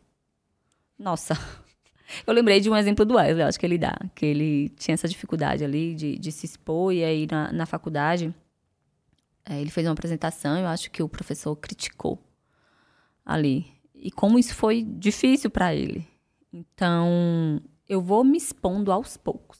Eu vou fazendo ali uma exposição é, controlada e graduada, até chegar no nível maior de dificuldade. Gosto muito de trabalhar da seguinte forma: qual é o trajeto que você faz diariamente, sei lá, na rua? Então, vamos supor que você vai para academia. Então, você sai ali da sua casa e vai para academia. Ah, eu malho no prédio. Tá, você vai pegar um elevador, você vai descer a escada, você vai encontrar alguém. Algo que você já faz no seu dia a dia. Vamos tentar, né, dar, dar uma pimentada nisso. Uh, então, você vai ali, mesmo que você fale a mesma coisa, mas você vai começar a falar. Oi, bom dia. Vamos pensar que você não cumprimenta ninguém. Vai começar essa exposição.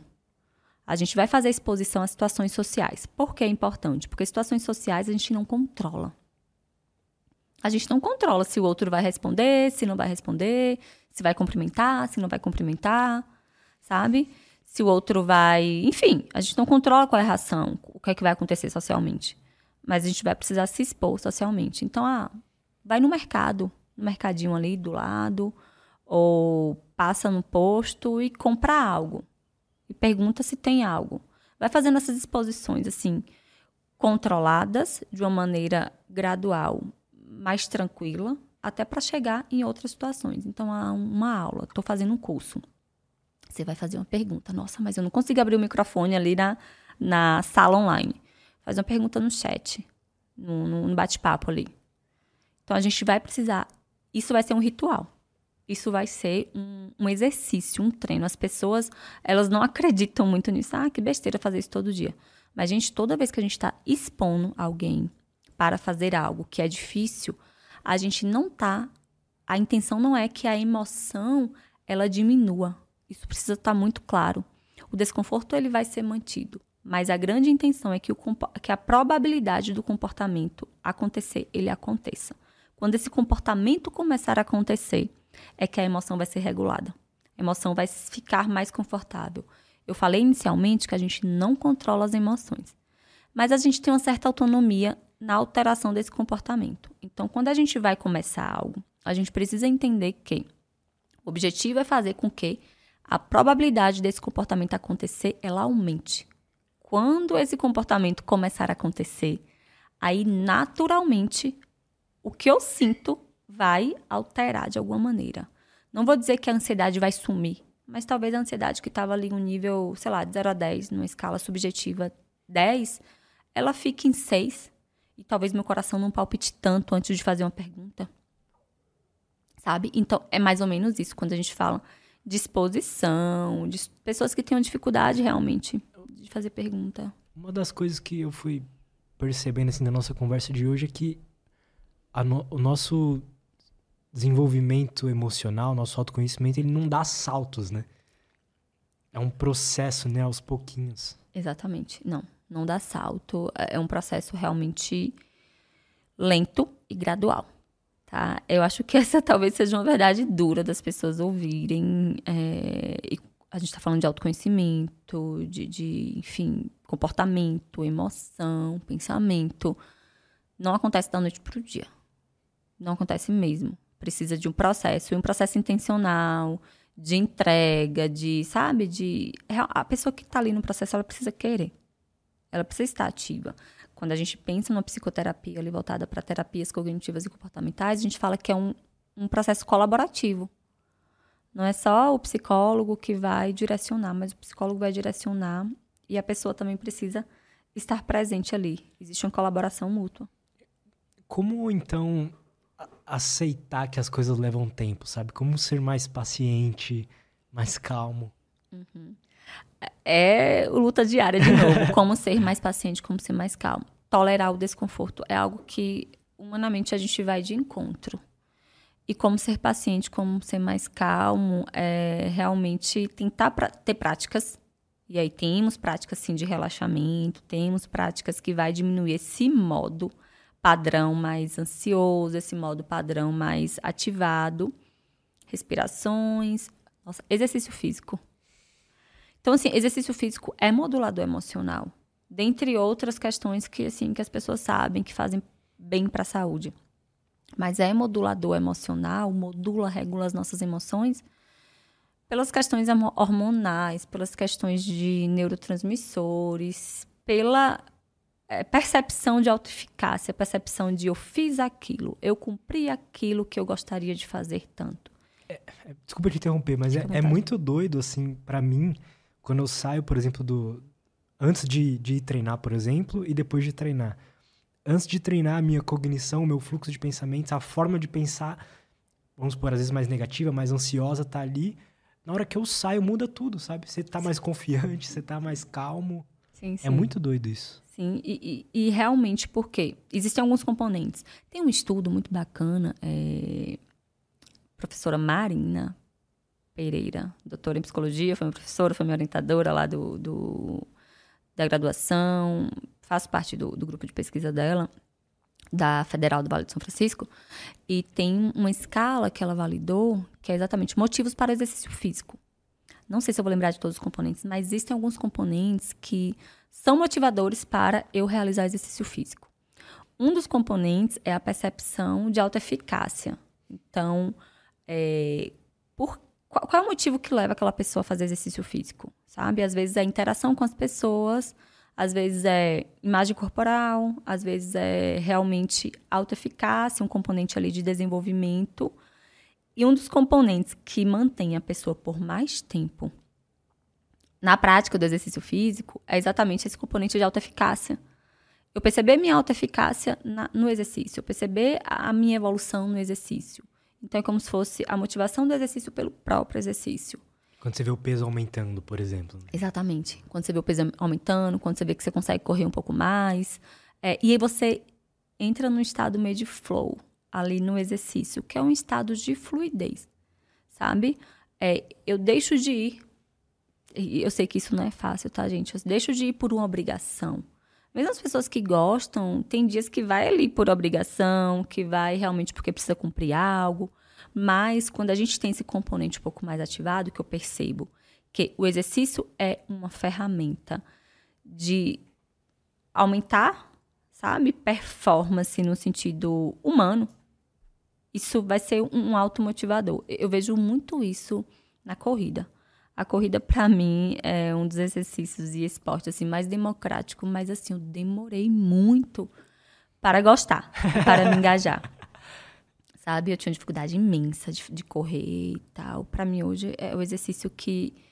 Meus pensamentos, eles correm longe quando eu tô, eu tô correndo, eu tô imersa, sabe? É um estado de fluidez mesmo, um estado de, de flow que a gente fala. É muito doido isso, né? O Du, por exemplo, começou a correr tem pouco tempo e ele me, me arrastou lá aquele Sim, dia. Sim, que bom.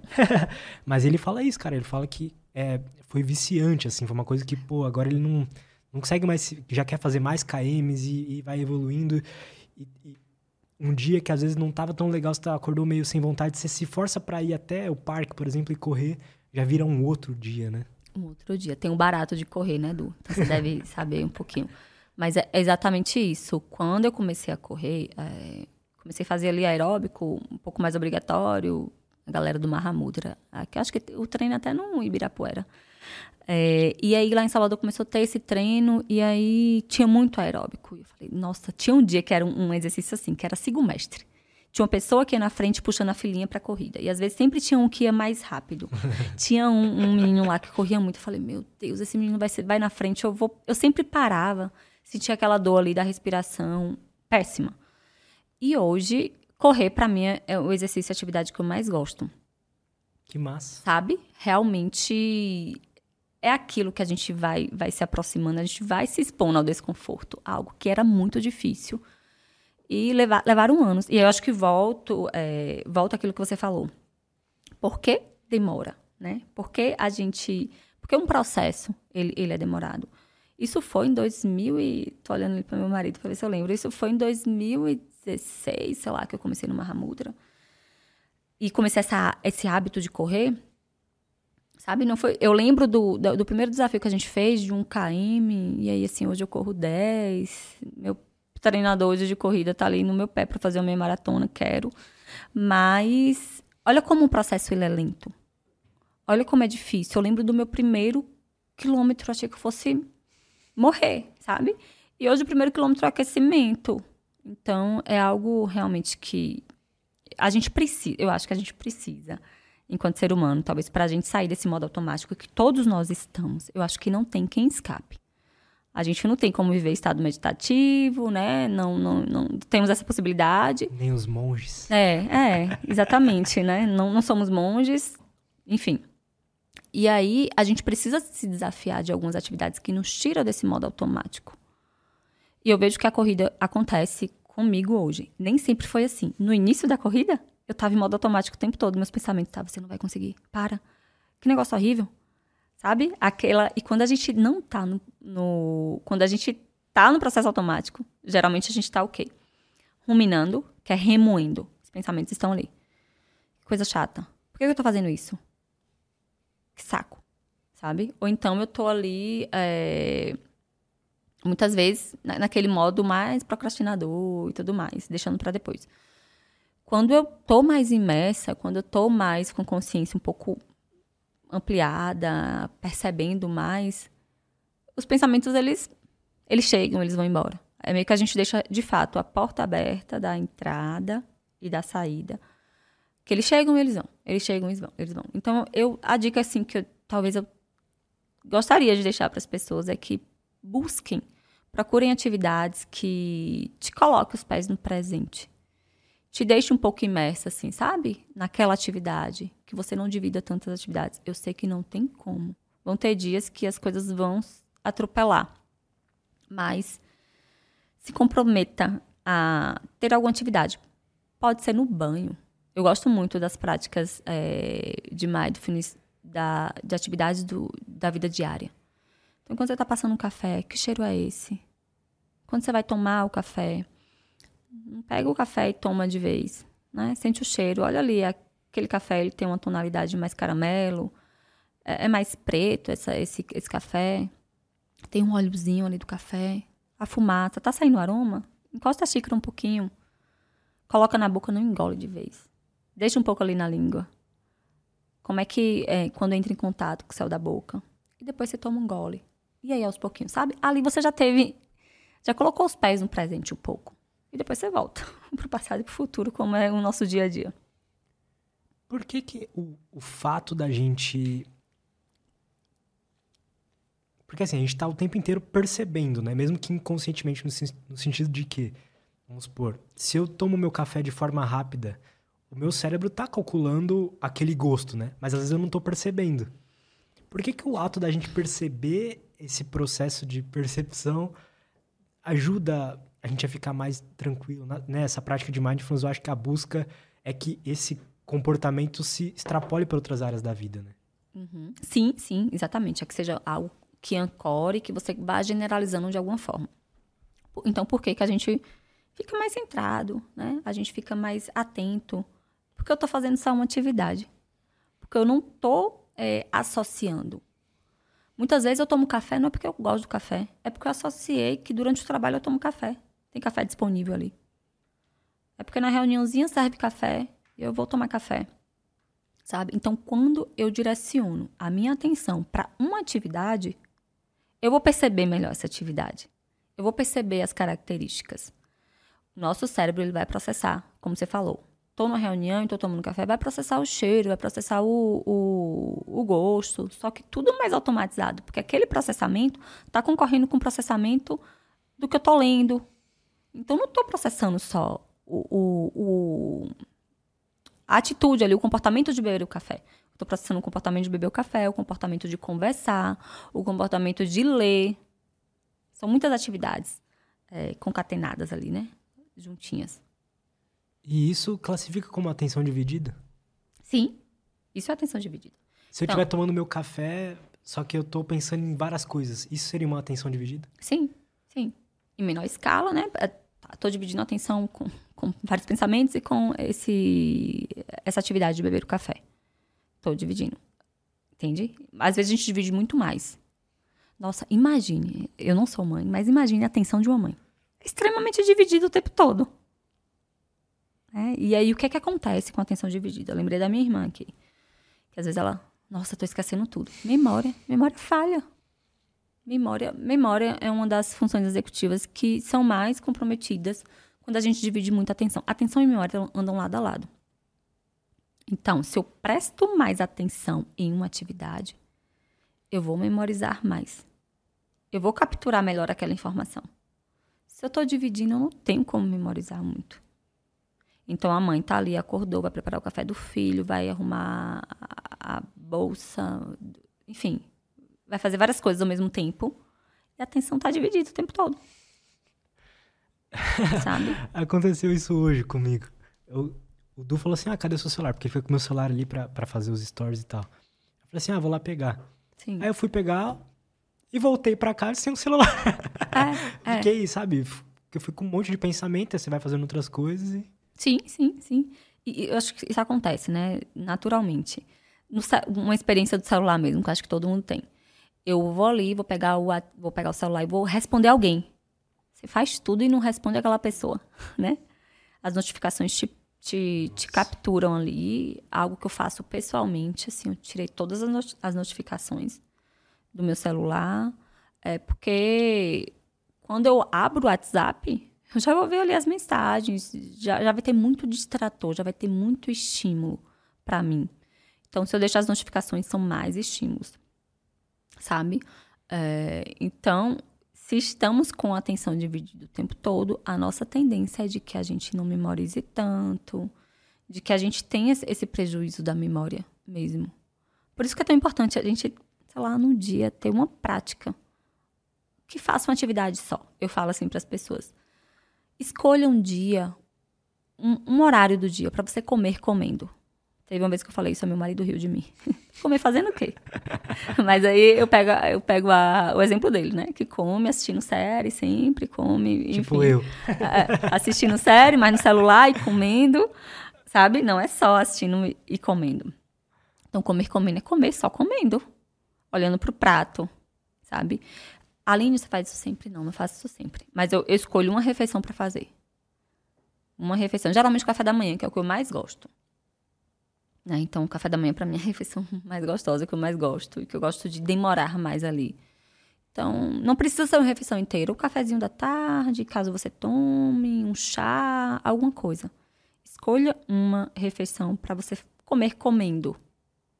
Porque não tem como. O nosso cérebro, ele não vai concorrer com a tela com vários estímulos que são visuais, que tem várias características com uma alimentação, especialmente quando a gente pensa em alimentação saudável. A alimentação saudável, ela não muda tanto. Exemplo, uma banana vai ter gosto de banana todas as vezes. Né? Um chocolate não vai ter o um mesmo gosto todas as vezes. O chocolate tem a textura, tem a crocância, é, tem o salgado, tem o doce. Então, isso prende o nosso cérebro mais tempo. Por isso que é tão difícil a gente ter hábitos saudáveis alimentares. Porque a banana, ela tem a mesma textura do início ao fim.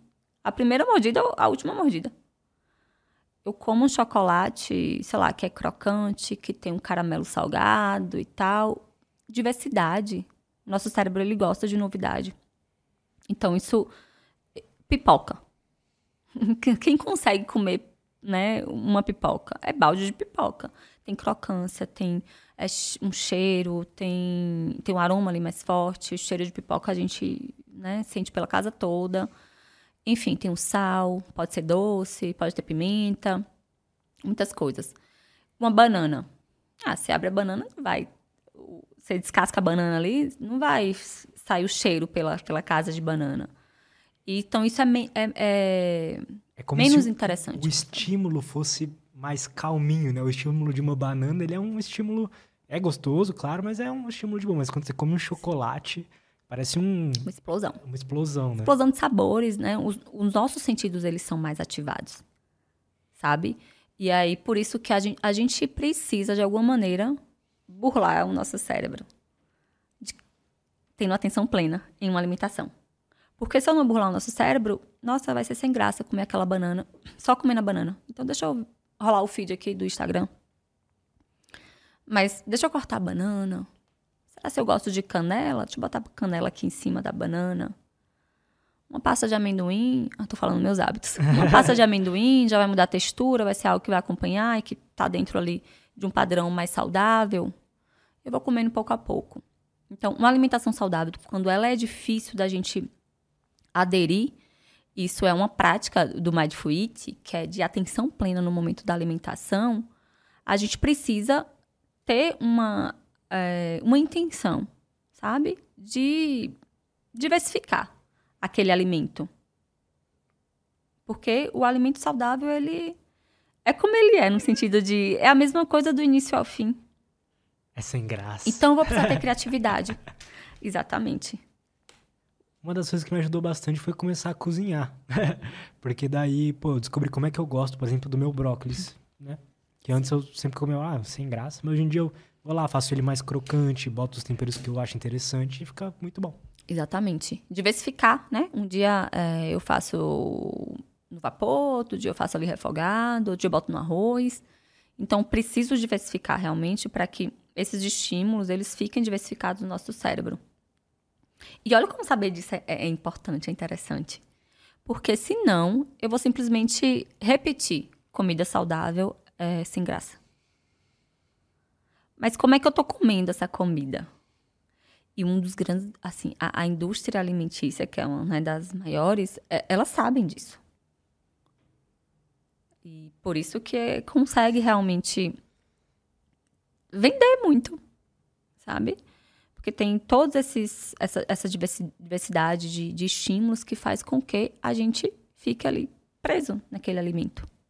Eu, eu, sinto que eu, tempo atrás, eu já fui escravo máximo da indústria alimentícia, assim. Eu, eu lembro na época que, quando a gente começou nossos canais no YouTube e tudo, uhum. que a gente morava num estúdio, numa sala comercial.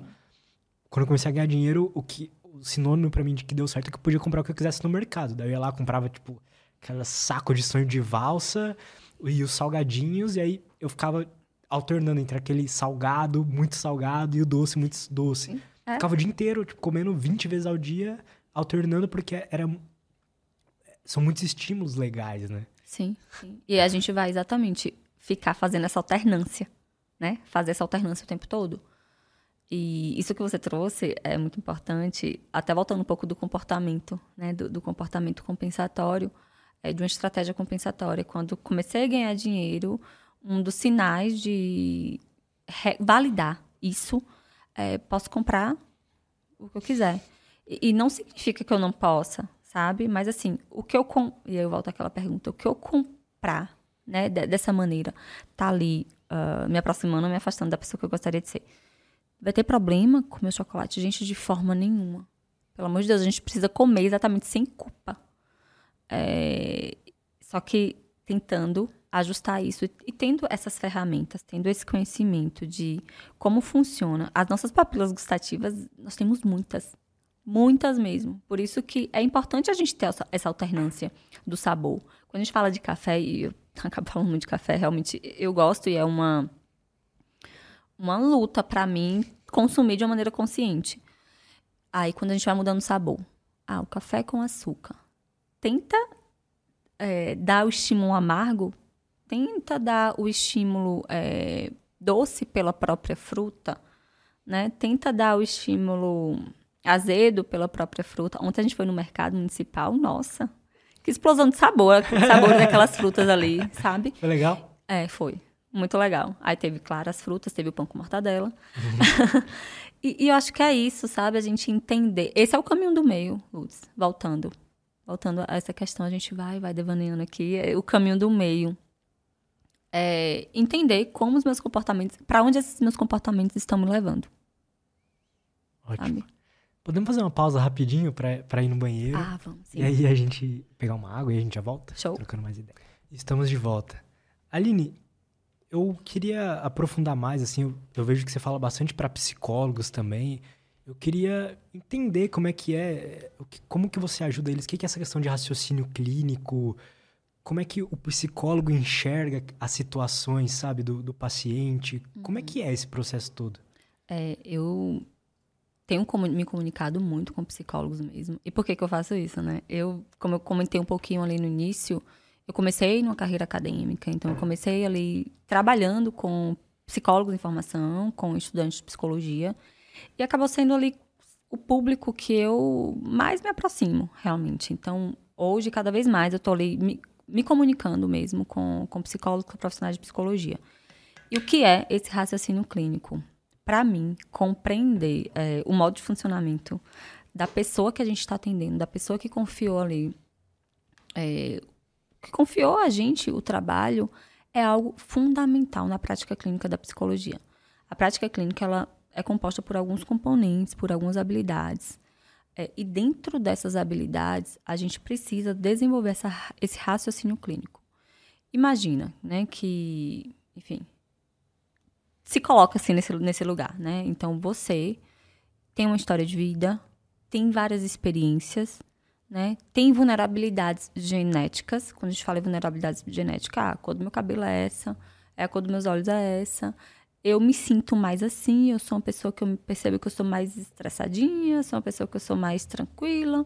Então tem aspectos genéticos, tem contexto só social, né? Então assim, que que cidade é? como é o clima dessa cidade, tem um contexto financeiro. Então, tem características muito específicas de cada pessoa. E o raciocínio clínico é pegar as especificidades de cada pessoa, de cada ser humano, que é individual, e tentar relacionar, é, compreender os componentes espe específicos, esses componentes cognitivos, componentes emocionais, componentes comportamentais, componentes culturais e contextuais e direcionar para uma melhora, uma melhora clínica. Vamos imaginar que esse paciente é uma pessoa que tem um diagnóstico clínico de transtorno de ansiedade, de depressão, é, enfim, bipolaridade. Existe na ciência psicológica as evidências que são evidências, ou seja, é, tiveram pesquisas com aquele público com depressão, aquele público com ansiedade, e algumas, algumas técnicas foram testadas para tentar entender qual é que ocasionava melhora nos sinais e sintomas daquela população. E aí, para isso, entenderam que, olha, essa técnica, esse modo de trabalho, esse método de trabalho traz uma melhora em, sei lá, 70%, 60% nos sinais e sintomas de ansiedade. Então, os psicólogos, eles precisam saber quais são as melhores evidências para questões clínicas de saúde mental. E aí eu vou fazer um, um raciocínio clínico, né, de especificidades da pessoa, demandas da pessoa, todas as características dessa pessoa, pegando as evidências que são, que são mais robustas, que têm maior probabilidade de diminuir os sinais e sintomas clínicos daquela população, né, daquela pessoa especificamente, com um, uma questão clínica específica, e, e manejar isso, e entregar para o paciente, conduzir todo o, o trabalho. E aí a gente não pode deixar de lembrar que quando a gente trabalha com psicologia, a gente está trabalhando com ciência. A gente precisa compreender esse tripé da psicologia baseada em evidências. Então, o raciocínio clínico, que é importante que o psicólogo tenha, é entender que existem componentes ali da psicologia baseada em evidências, que é a expertise do terapeuta não adianta, não adianta eu compreender quais são as questões do, do paciente, saber que a melhor evidência para transtorno de ansiedade social é exposição, é terapia de exposição. É saber que para um paciente com depressão, a melhor a melhor intervenção, a melhor terapia, a terapia de ativação comportamental, que tem melhor evidência. Não adianta eu só saber, mas eu preciso ter expertise clínica para aplicar. Eu preciso saber, eu preciso ter competência clínica para utilizar a terapia de ativação comportamental para pacientes com depressão. Esse é um ponto da psicologia baseada em evidências, de ter essa expertise. Eu preciso entender a individualidade daquele paciente. Então, assim, muitas vezes, é, aquele paciente por mais que a melhor evidência seja a terapia de ativação comportamental, vão ter questões específicas que eu não vou conseguir aplicar naquele paciente. Eu vou precisar descer um pouquinho esse nível de evidências. E aí tem um outro componente das evidências, é, da expertise clínica e da, da individualidade do paciente. Raciocínio clínico é ter um jogo de cintura para entender o tripé da psicologia baseada em evidências e conduzir né, o caso clínico da melhor forma. Como é que vocês, psicólogos, vão mapeando assim como que o paciente funciona, sabe? Como é que é, existe, vocês vão documentando, você vai identificando crenças, você tem um arquivo disso. Como é que é essa essa questão assim? Sim, sim tem, tem sim. É, cada né, cada modelo teórico vai ter o seu direcionamento mais específico, tá certo? É, então, a terapia cognitivo comportamental clássica. Eu falei para falei anteriormente aqui um pouquinho que existem guarda-chuva, que existe um grande guarda-chuva, né? As terapias cognitivas e comportamentais. E eu vou me, me ater a elas, porque é que eu tenho propriedade, é que eu trabalho, né? Aqui dentro da psicologia a gente tem mais pesquisas aí é, com, com evidências robustas. Então, esse grande guarda-chuva das terapias cognitivas comportamentais tem algumas né? Tem, tem algumas terapias que são mais clássicas, outras terapias que são mais contextuais, e cada uma delas tem um modo de compreender a pessoa, de compreender essas características da pessoa. E o terapeuta, o psicólogo, ele precisa saber como é que eu vou construir essa compreensão do ser humano a partir desse modelo teórico. E aí, voltando, independente de modelo teórico, o psicólogo ele vai precisar fazer uma formulação de caso clínico. A formulação de caso clínico é o coração, ou melhor, o cérebro, né? O cérebro que comanda, realmente. Então, assim, é o cérebro do raciocínio clínico. Para eu desenvolver um raciocínio clínico, eu preciso fazer a formulação de caso clínico. E aí você perguntou: existe algo que vocês documentam? Então, é, dentro do modelo teórico que eu trabalho, tem sim um, um formulário, né, um documento de formulação de caso clínico, que aí vão ter questões que a gente vai precisar e investigando ao longo do tempo. Só que essa formulação de caso clínico, ela não é preenchida em um dia, ela não é preenchida é, somente com uma ferramenta. Vão ter ferramentas que eu vou utilizar ao longo do processo para eu ter informações que vão ser adicionadas nessa formulação de caso clínico. Uma dessas ferramentas, anamnese. É, então, tem a anamnese, que é uma investigação mais profunda de questões específicas da vida do paciente, características seja da, da, família, da dinâmica familiar. São características muito específicas mesmo, que eu preciso saber. Então, essas informações de anamnese são informações importantes para eu colocar ali na minha formulação de caso clínico. E por que essas características de anamnese são importantes? Porque isso vai me trazer questões culturais, vulnerabilidades genéticas, é, contexto é, social que aquela pessoa foi imersa, escola, bullying, ah, violência, o que, que aconteceu, né? Como é que foi a história? Qual cultura essa pessoa tá? É, essa pessoa, ela tem religião? Ela segue uma religião? Não segue? A gente precisa entender como é que funcionou até agora essa pessoa. Quais, quais são as questões que é, ela foi passando ao longo da vida. Então, isso eu vou colocando em lugares específicos na formulação de caso clínico. E ao longo a gente vai construindo, sim.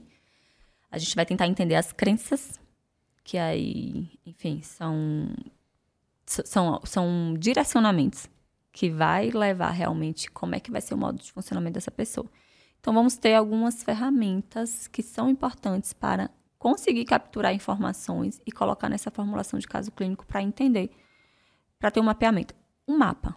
Mapa da cidade de São Paulo. Mapa do Brasil.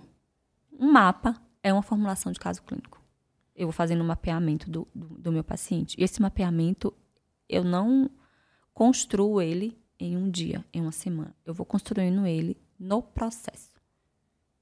E aí é quando o, o, paciente relata um comportamento que ele teve naquela semana e você fala, pô, será que isso não tem a ver com aquilo que você já fazia? Ou com tal crença? Exatamente. Exatamente, sabe? É muito louco, porque a gente com o paciente fica, Caramba, verdade. É, é, é. Olha, e, e, olha, é muito interessante, porque a gente, quanto é, psicólogo e tal, eu, durante o meu dia, tenho várias falhas de memória, né? Falei para você, sou, sim, eu passo por momentos de atenção dividida. Mas quando eu tô ali, no atendimento, né? Entro no atendimento de tal paciente, saio, depois entro no atendimento de outro paciente. É muito interessante como as informações daquele paciente todas ficam ali ativas para mim naquele momento. Eu tô em atenção plena no atendimento, sabe? Eu tô realmente com foco direcionado para tudo que eu sei daquela pessoa. Então, por isso que a então, cinco primeiros minutos ali eu gosto muito de trabalhar, né? Como é que foi sua última semana, como é que foram os acontecimentos, as situações que mais te, te, te trouxeram desconforto. E tudo que o, a, o paciente me fala, eu vou relacionando, sim, com o que eu já sei desse paciente. Porque tudo que eu já sei, eu vou construindo é, um, uma conceituação cognitiva, sabe? Uma conceituação de caso. O que é essa conceituação cognitiva? Eu vou pegar o exemplo de uma árvore, gente. Pensa no árvore. É, então, a árvore, uma árvore que é mais antiga. A árvore tem raiz, né? Uma árvore que é mais antiga tem raízes que são profundas, a gente não consegue visualizar toda a parte da raiz. Quando essa árvore é mais antiga, tem algumas raízes que vão ali, né, empurrar um pouco o solo e fica um pouco aparente. Essas raízes são como crenças. Pensando para o modo de funcionamento nessa perspectiva de conceituação cognitiva. São como crenças. Crenças que a gente não é visível a olho nu, a gente não vê ali o tempo todo, e a gente se comporta de acordo com elas. Que crenças são essas? Eu sou capaz, eu sou incapaz, é, eu não tenho valor, eu não sou digno de ser amado, então não sou digno de ser amado. Um comportamento muito relacionado com pessoas que, não, que, que percebem que não são dignas de ser amadas, que acreditam que não são dignas de ser amadas. Estão em relações abusivas sabe? De, não, isso não é julgamento, isso é uma construção do modo de funcionamento. É, não quer dizer que isso é certo, que isso é errado, mas quando eu tenho uma percepção que eu sou uma pessoa que eu não sou digna de ser amada, que eu não sou digna de que o outro, sabe, demonstre, tenha atitudes de amor, de carinho por mim, eu vou estar numa relação que pode ser abusiva, eu vou estar em relação que eu aceite é, qualquer forma que a pessoa se comporte em relação a mim. E aí, de novo, essa crença, ela, ela é a raiz da árvore a gente não tá vendo. E aí tem o, tom, o tronco da árvore. São regras. São regras que a gente vai construindo ao longo da, nosso, do nosso, da nossa vida. Essas regras a gente também chama de crenças intermediárias. Essas crenças intermediárias a gente vai aprendendo, especialmente a partir do que a gente escuta que as pessoas falam. Então, voltando a relacionamento. Temos aí épocas e épocas que, que vai diferenciar a forma das pessoas se relacionarem. A, sei lá, a época dos nossos pais, dos nossos avós são diferentes. Então, existem alguns preconceitos, alguns estereótipos relacionais em qualquer outra área. E aí a gente vai escutando. Ah, um relacionamento tem que ser assim. Ah, um relacionamento, a pessoa tem que casar, a pessoa tem que ter filho, você tem que fazer isso. E às vezes a gente se pega fazendo coisas porque nosso comportamento está sendo regido por uma regra que socialmente ela foi compartilhada. Será se é, eu quero ter filho mesmo? Será se eu quero casar e eu quero morar no mesmo, na mesma casa que meu marido? Sabe? Será? Se, enfim, a gente vai é, seguindo regras. Uhum. E eu sei que se, existem regras que são socialmente importantes, tá? É, não estou dizendo que é pra gente sair por aí quebrando regras, mas a gente precisa entender por que, que essa regra está acontecendo na minha vida.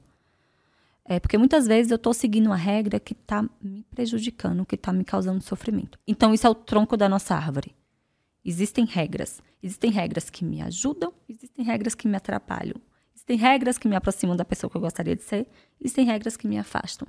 Não é simples a gente entender quais são essas regras que mais me ajudam e quais são as regras que mais me atrapalham. A gente chega na copa da árvore que tem os galhos mais fraquinhos é, e que tem as folhas. Isso né, é, é mais visível. A gente consegue visualizar, consegue se relacionar com isso todo dia. Que é o que a gente chama de pensamentos automáticos das nossas emoções, dos nossos comportamentos. Então, pensamentos automáticos, fluxos de pensamentos. Ah, quando eu estava vindo para aqui, para Uber. Nossa, será que vai dar tempo? Uhum. Ai, Uber, Uber, isso aconteceu mesmo, Uber cancelou. Será que vai dar tempo? Vou me atrasar? Então, tá? São pensamentos é, que são processamentos de informação diante daquilo que está acontecendo.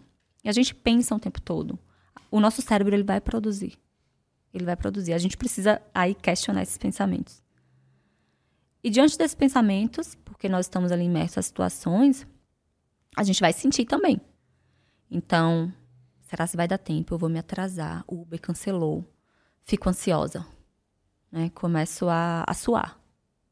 Nossa, mas eu não posso suar, eu vou ficar aqui com a roupa. Vai ficar uma pizza aqui. E agora? Sabe, maquiagem vai borrar, que eu tava ali. Me dediquei para fazer essa maquiagem, vai borrar. Aí começa, sabe? Um fluxo. Aí que comportamento que eu posso ter? Poxa. Aí isso aconteceu, real. Comportamento. Enfim, a, a realidade é o que. Eu não posso mudar essa realidade. O Uber cancelou, ele vai. vai outro Uber vai aceitar. Sabe? É, o que, é que eu posso fazer aqui? Então, vou deixar o celular um pouco de lado, vou acompanhar.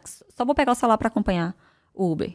Não vou olhar a mensagem de ninguém agora, não vou abrir o WhatsApp, não vou. Enfim, depois eu vejo as pessoas. Depois eu converso com as pessoas. Porque se eu tivesse um comportamento de tentar ter acesso a todos os estímulos que eu tenho no momento que eu já estou esperando, que eu já estou na expectativa, isso ia potencializar a minha ansiedade. Então, isso é, é a copa da nossa árvore, tá? Os pensamentos, os comportamentos, as emoções que acontecem diariamente. E o que é que a gente faz geralmente na clínica? A gente vai entender como é que funciona a árvore de cada pessoa. Quais são essas crenças ali que são arraigadas, que são imperceptíveis no nosso dia a dia, mas a gente está se comportando de acordo com essas crenças também. Ah, Aline, a gente vai mudar as crenças?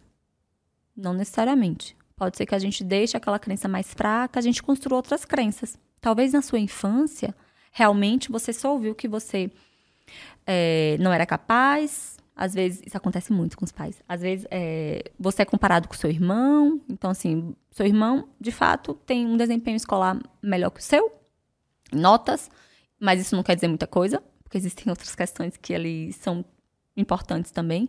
Mas seu pai, né? Seu pai, sua mãe, que tem aqueles recursos, que aprendeu que Olha, para um filho, o filho que vai dar bem é um filho que vai tirar nota tal, que vai passar no vestibular, isso. E é a forma que ele tem de educar, o que ele tem. A gente não está julgando se isso foi certo ou se é errado que ele fez. Mas isso aconteceu. Então compara. Ah, tá vendo? Seu irmão tirou tal nota. Sua irmã não conversa na sala. É, sua irmã sempre é a primeira. E tudo mais. Então, isso eu começo a aprender na minha infância que eu não sou capaz. Sabe? E, e vai indo. E aí eu vou tendo evidências naquele momento que eu não tô sendo capaz, eu tô acreditando, sabe? Que eu não tô sendo capaz. Só que em outro momento da minha vida, eu começo a ter outras habilidades. Hoje, uma habilidade que está muito em alta é a comunicação. Então, se eu começo a, a, a desenvolver a minha habilidade de comunicar, talvez eu tirar 10 em matemática, para mim era muito difícil. Eu tô falando de mim mesma, tá, gente? era muito difícil, né? Até que eu fiz psicologia. Mas falar, me comunicar, ouvir as dores das minhas amigas ali na adolescência, é algo que, sabe, de alguma maneira foi acontecendo. E aí eu percebo que em, em algo eu, eu sou capaz. Eu estou fazendo é, algo que eu estou me sentindo útil, eu estou me sentindo bem com isso. E a gente vai atualizando é, as nossas raízes, as nossas, as, o nosso, os nossos troncos, as nossas regras. E as nossas folhas e nossos galhos, que são emoções, pensamentos e comportamentos. É interessante, né? Porque acho que a, a, a minha queixa principal né, no nosso processo é que eu sempre me achei incapaz, que as coisas que eu fazia são ruins, né? E a gente vai dando desculpas ou é, para essa crença se manter, né? No sentido de que, tá, por exemplo, ah, mas seu podcast deu certo. Tá, mas é porque eu tive sorte, né? E é isso que você falou, né? A gente vai dando desculpas. É algo até protetor meio do nosso cérebro, que são as distorções cognitivas. Né? Então a gente minimiza o nosso, é, a nossa capacidade e maximiza aquilo que é o negativo. Tem alguns filtros mentais, eu só vou filtrar aquilo que é, vai aumentar minha autocrítica. Vai dizer. Por que, que a gente faz isso? Lembra que eu, até no início a gente falou aqui um pouquinho. Por que, que a gente faz isso? Porque a gente está aumentando nossa autocrítica o tempo todo. Porque nós estamos imersos é, muito nessa comparação injusta e a gente quer ser aceito pelo outro. Então, assim, eu estou me comparando com o outro e esse outro, nossa, são pessoas importantes para a gente. São pais, são amigos, né? são pessoas que a gente se relaciona afetivamente, intimamente. É, e aí, muitas vezes, a gente acredita que a lente do outro, ela tá vendo dessa forma. E a gente meio distorce, a gente vai distorcer realmente a, as informações.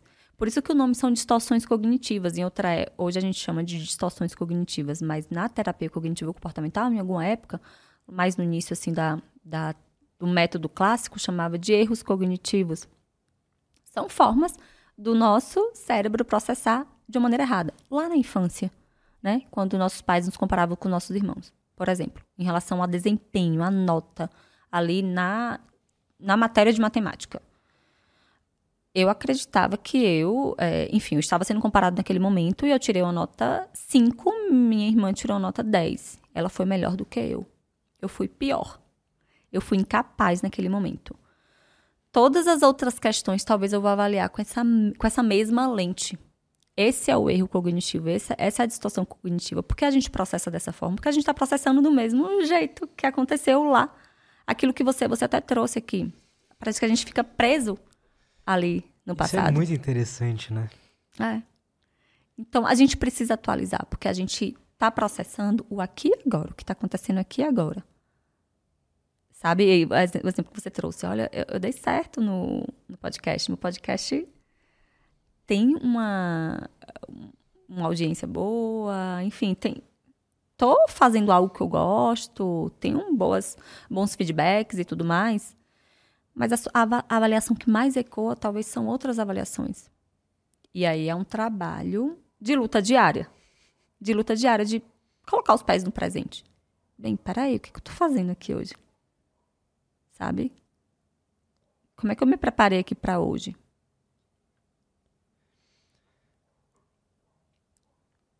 Dito isso, assim, em algum momento a gente, como ser humano, evolui, fica tão bom em gerenciar nossas emoções que a gente que o sofrimento, a, a tipo, o desconforto vai ficando quase que é, quase que não te atrapalha mais.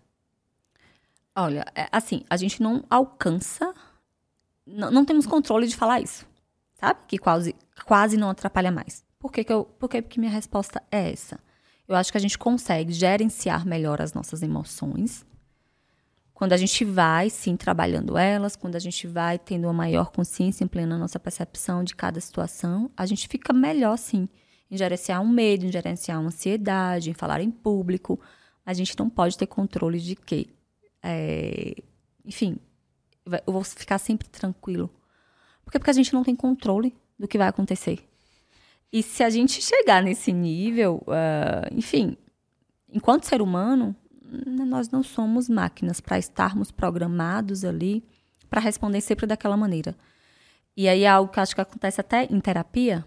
Exemplo, existe a alta. Mas a gente não tem garantia que essa pessoa não vai precisar mais em outro momento. A vida é dinâmica. Então, assim, um relacionamento pode acabar. E nesse durante esse, eh, quando esse relacionamento acaba, eu posso ficar mais vulnerável, vulnerável emocionalmente. Uma situação que para mim era tranquila começou a a, a ficar assim muito difícil, começou a ser um, um estressor para mim, sabe? Então situações vão acontecendo na minha vida que pode mudar o meu modo. Talvez eu alcancei um modo ali mais gerenciado emocionalmente, mas algo acontece na nossa vida, a gente não tem o um controle. Eu posso passar por uma perda muito grande, eu posso passar por algo que me desorganize emocionalmente e eu tenho que dar uns passinhos para trás, sabe? Uhum o, o quanto da, das nossas angústias, nosso sofrimento está atrelado ao, ao, medo de perder o controle das coisas ou à vontade de estar tá sempre em controle de todas as situações, assim? Muito, sabe? Muito mesmo. É... E eu acho que isso é uma das, das queixas maiores, que é a ansiedade. A ansiedade é a busca pelo controle, a busca pela, é, pela previsibilidade. Tem algo que eu gosto de falar muito, que é o seguinte: quando a gente pensa em evolução, em seleção natural, evolução de ser humano, é, infelizmente, eu acredito, né? E aqui, gente, não estou dizendo que tem pesquisa científica com, com, essas, com essas informações, não. É, é mais uma leitura clínica mesmo. Eu vejo que, assim, ansiedade, depressão, infelizmente, é uma questão clínica que talvez é um, a, a evolução, a seleção natural, né, escolheu para acontecer hoje. Então, por que, que temos pessoas tão ansiosas? Por que, que temos uma queixa clínica de ansiedade e depressão tão grande? Porque a ansiedade a depressão no mundo de hoje, na sociedade de hoje. Né? Então, assim, nós não evoluímos para viver nesse mundo com tantos estímulos. Nós não evoluímos biologicamente para dar conta de tudo que a gente dá. Então, a gente precisa ser ansioso. Né? Quando eu falo a gente precisa, não é que a gente tem que ser, não é que você tem que ser ansioso. Mas o nosso corpo entende que eu preciso estar ativo, estar alerta o tempo todo para aproveitar tudo, para conseguir dar conta de tudo. Então, parece que é, eu entendo isso clinicamente, que a gente precisou evoluir para sermos ansiosos, depressivos, para conseguir lidar com a sociedade que nós temos hoje. Ansiosos porque eu quero dar conta de tudo, eu quero controlar tudo e tudo precisa sair aqui, né, conforme a minha previsibilidade. E aí depois eu acabo experimentando, experimentando um humor mais deprimido porque eu percebo que não dá, não rola, sabe? É uma linha muito tênue entre a ansiedade e a depressão. Infelizmente, eu percebo que sinais e sintomas de ansiedade e depressão parece que está ali relacionado com algo de seleção natural, de evolução, sabe? Do ser humano. Nossa, isso é muito isso é interessante. Muito... Sim. É algo que me pega muito, sabe? Eu, eu reflito muito sobre isso e, e me pega bastante. Nós, enquanto seres humanos, precisamos evoluir para sermos ansiosos, sermos depressivos, para viver aqui hoje. O que é que a gente tem que fazer? Sabe? E, e, eu, e aí, o que é que a gente tem que fazer? A gente precisa girar a câmera para dentro. Como é que eu cuido de mim? Como é que eu cuido melhor de mim agora? Talvez é dizendo não para aquele trabalho. Talvez é tendo mais cuidado com o meu sono o feijão com arroz, o básico, sabe? Talvez é comer mais feijão com arroz. Total. É mais ou menos isso. Caramba. Essa é uma questão muito interessante é. mesmo. Tem um estudo, não vou lembrar qual, foi, qual é a revista, mas que fala sobre a incompatibilidade evolutiva, que traz exatamente isso. Que é, as pessoas que vivem em grandes centros, elas são mais ansiosas, elas experimentam mais sinais e sintomas de depressão, é, porque não existe uma compatibilidade evolutiva para a gente viver naquele ambiente. Então, como não existe, algo precisou sair ali da curva. Quer é ser mais ansioso, quer ser mais depressivo. E aí, nesse estudo, traz qual, qual seria esse ambiente que é mais compatível com o ser humano? É um ambiente que tem mais natureza. É um ambiente com menos a gente estressou, com menos trânsito, com menos barulho, com menos é, iluminação, sabe? Então, assim, como é que eu posso viver em São Paulo e, e me conectar com a natureza? Acredito que dá. Isso até é um pouco de pauta, né? Uhum. Pois pra é. você. Total. Porque eu me pego aqui, eu sempre falo, São Paulo, a natureza que existe em São Paulo são pequenas ilhas chamada pra, chamadas de praças. que lá vai, é um lugarzinho que tem umas árvores lá, sabe? Ainda assim tem um monte de cimento lá fazendo as, os caminhos, tem uhum. um monte de gente também.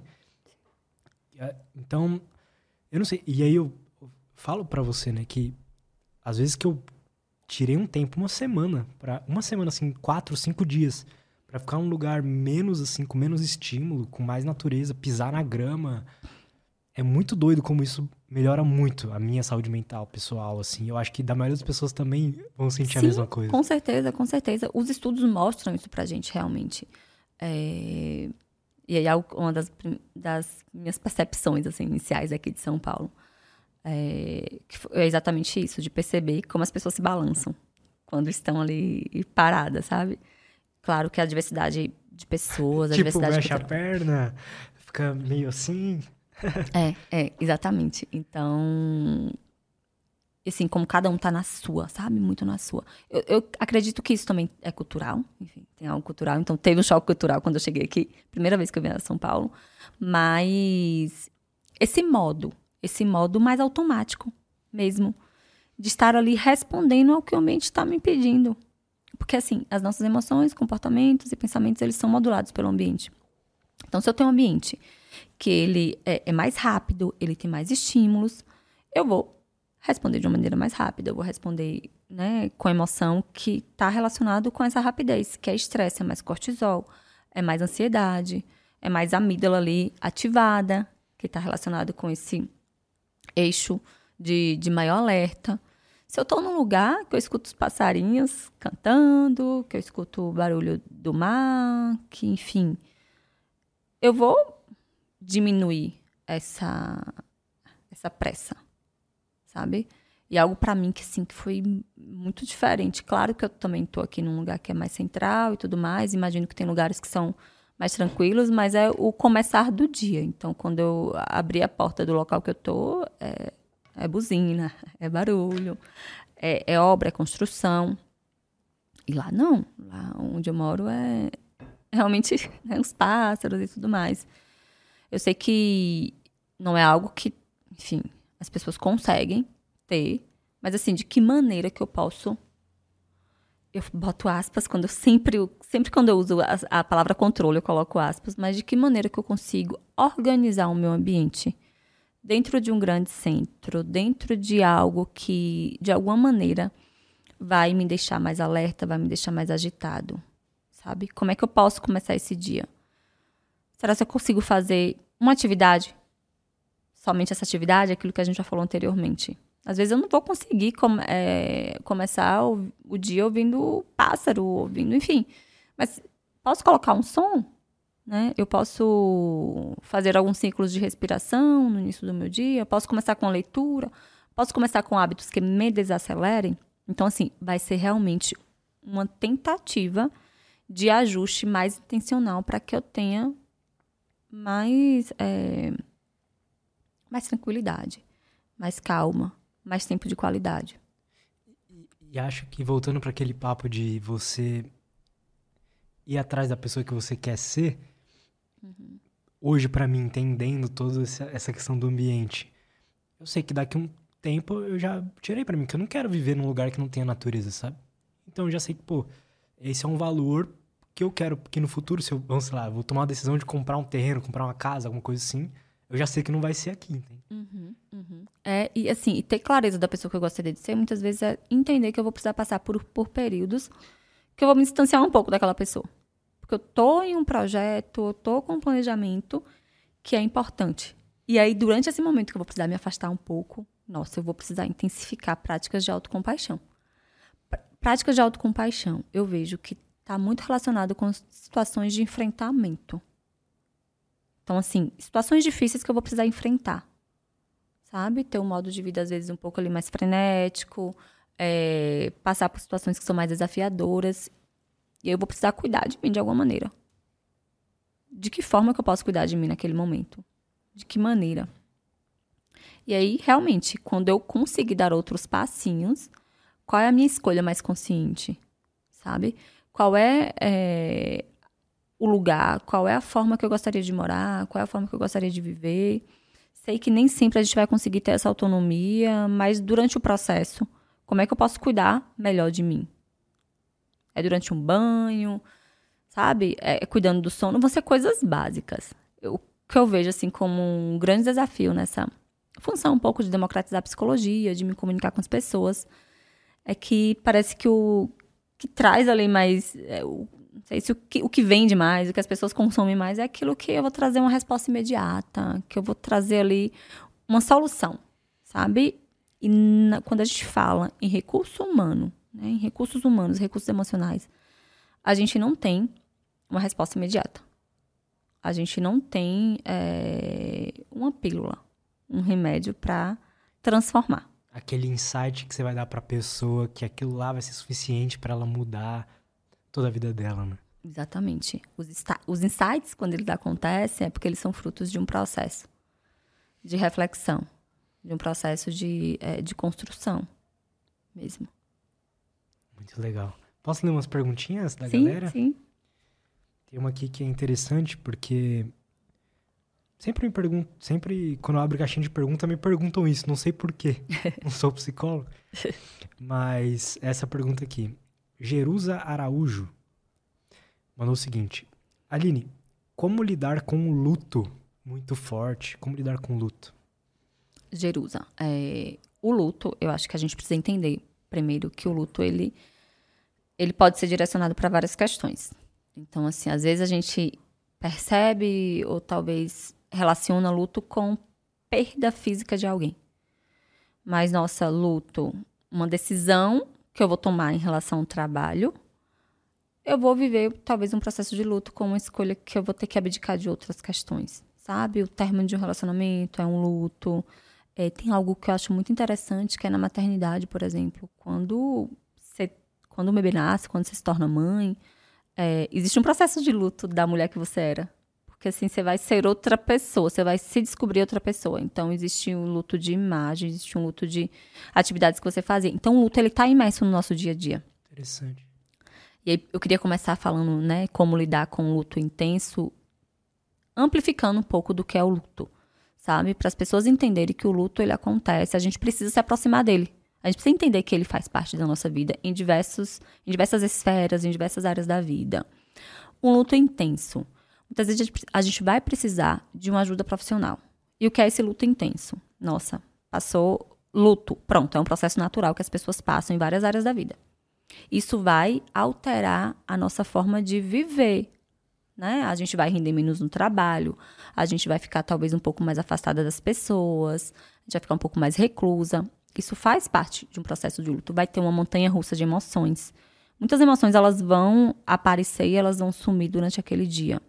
Raiva, é, negação, muitas emoções mesmo. Só que quando esse luto ele é intenso e ele perdura por muito tempo, ah, vamos colocar meses aí. Meses nessa montanha russa de emoção, você se afastando de atividades do seu dia a dia, perdendo o que a gente chama de funcionalidade, sabe? Eu não tô mais ali é, comendo direito, eu não tô mais conseguindo trabalhar, eu não tô dormindo. Então, assim, eu tô perdendo algumas funções que são importantes no meu dia a dia.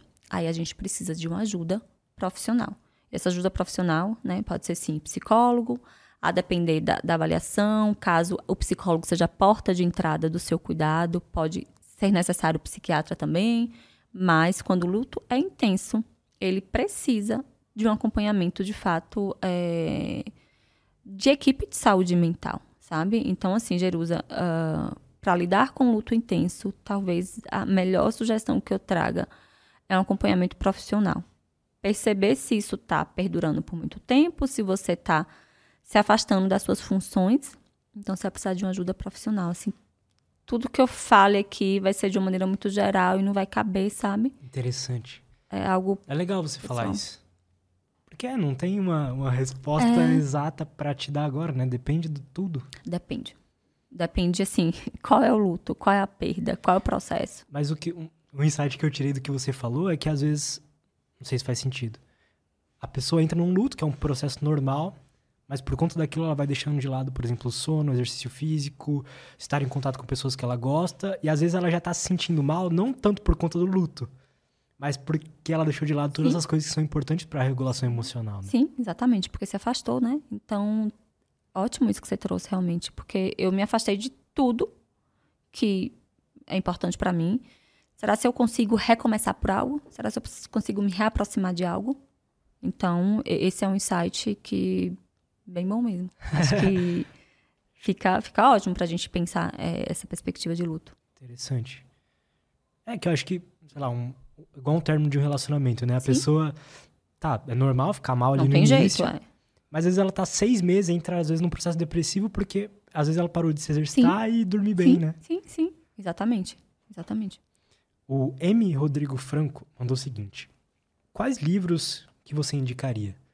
Eu, eu, quando eu pergunto também de livros para os convidados, uhum. eu gosto de saber assim, qual, quais os livros favoritos? Pô, não precisa ser técnico, mas sim, quais que você sim. indicaria? Assim? Sim. Ah, é, bem, eu, um que, assim, ele é meio que uma, uma nuance entre técnico e entre um livro mais prático também, que é o Manual de Mindfulness e Autocompaixão.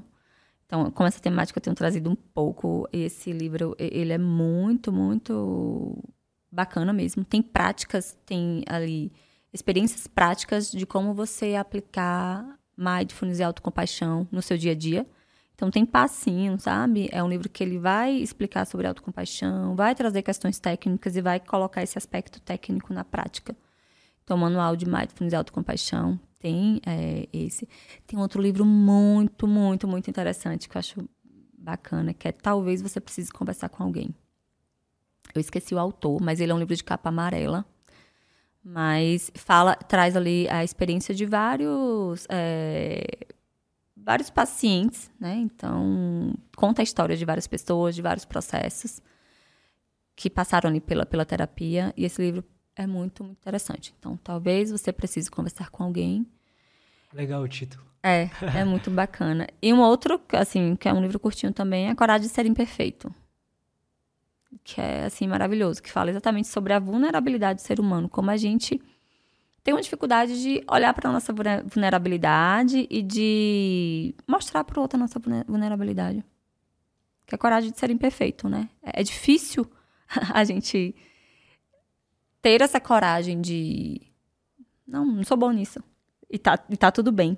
Geralmente, quando a gente pensa, não sou bom nisso, sou incapaz nisso, ou tô com medo disso, a gente entra naquele loop ali de comparação e, e traz a questão: nossa, sou pior do que essa pessoa, e eu começo a me sentir mal, começo a me julgar. E ter essa coragem de ser imperfeito é, é ter coragem de ser ser humano, sabe? Então, eu acho esse livro, nossa, tem muitas reflexões bacanas. Nossa, tem outro livro maravilhoso. Pode falar é, A Morte é um Dia que Vale a Pena Viver. Maravilhoso esse livro. A Morte é um Dia que Vale a Pena Viver. Eu não vou lembrar dos autores, tá, gente? É, o Dugo depois coloca tudo na descrição. Ótimo. livros. Esse livro, A Morte é um Dia que Vale a Pena Viver, eu acho que conversa muito com tudo que a gente falou aqui. Que não fala sobre morte, mas fala sobre a vida que a gente vive.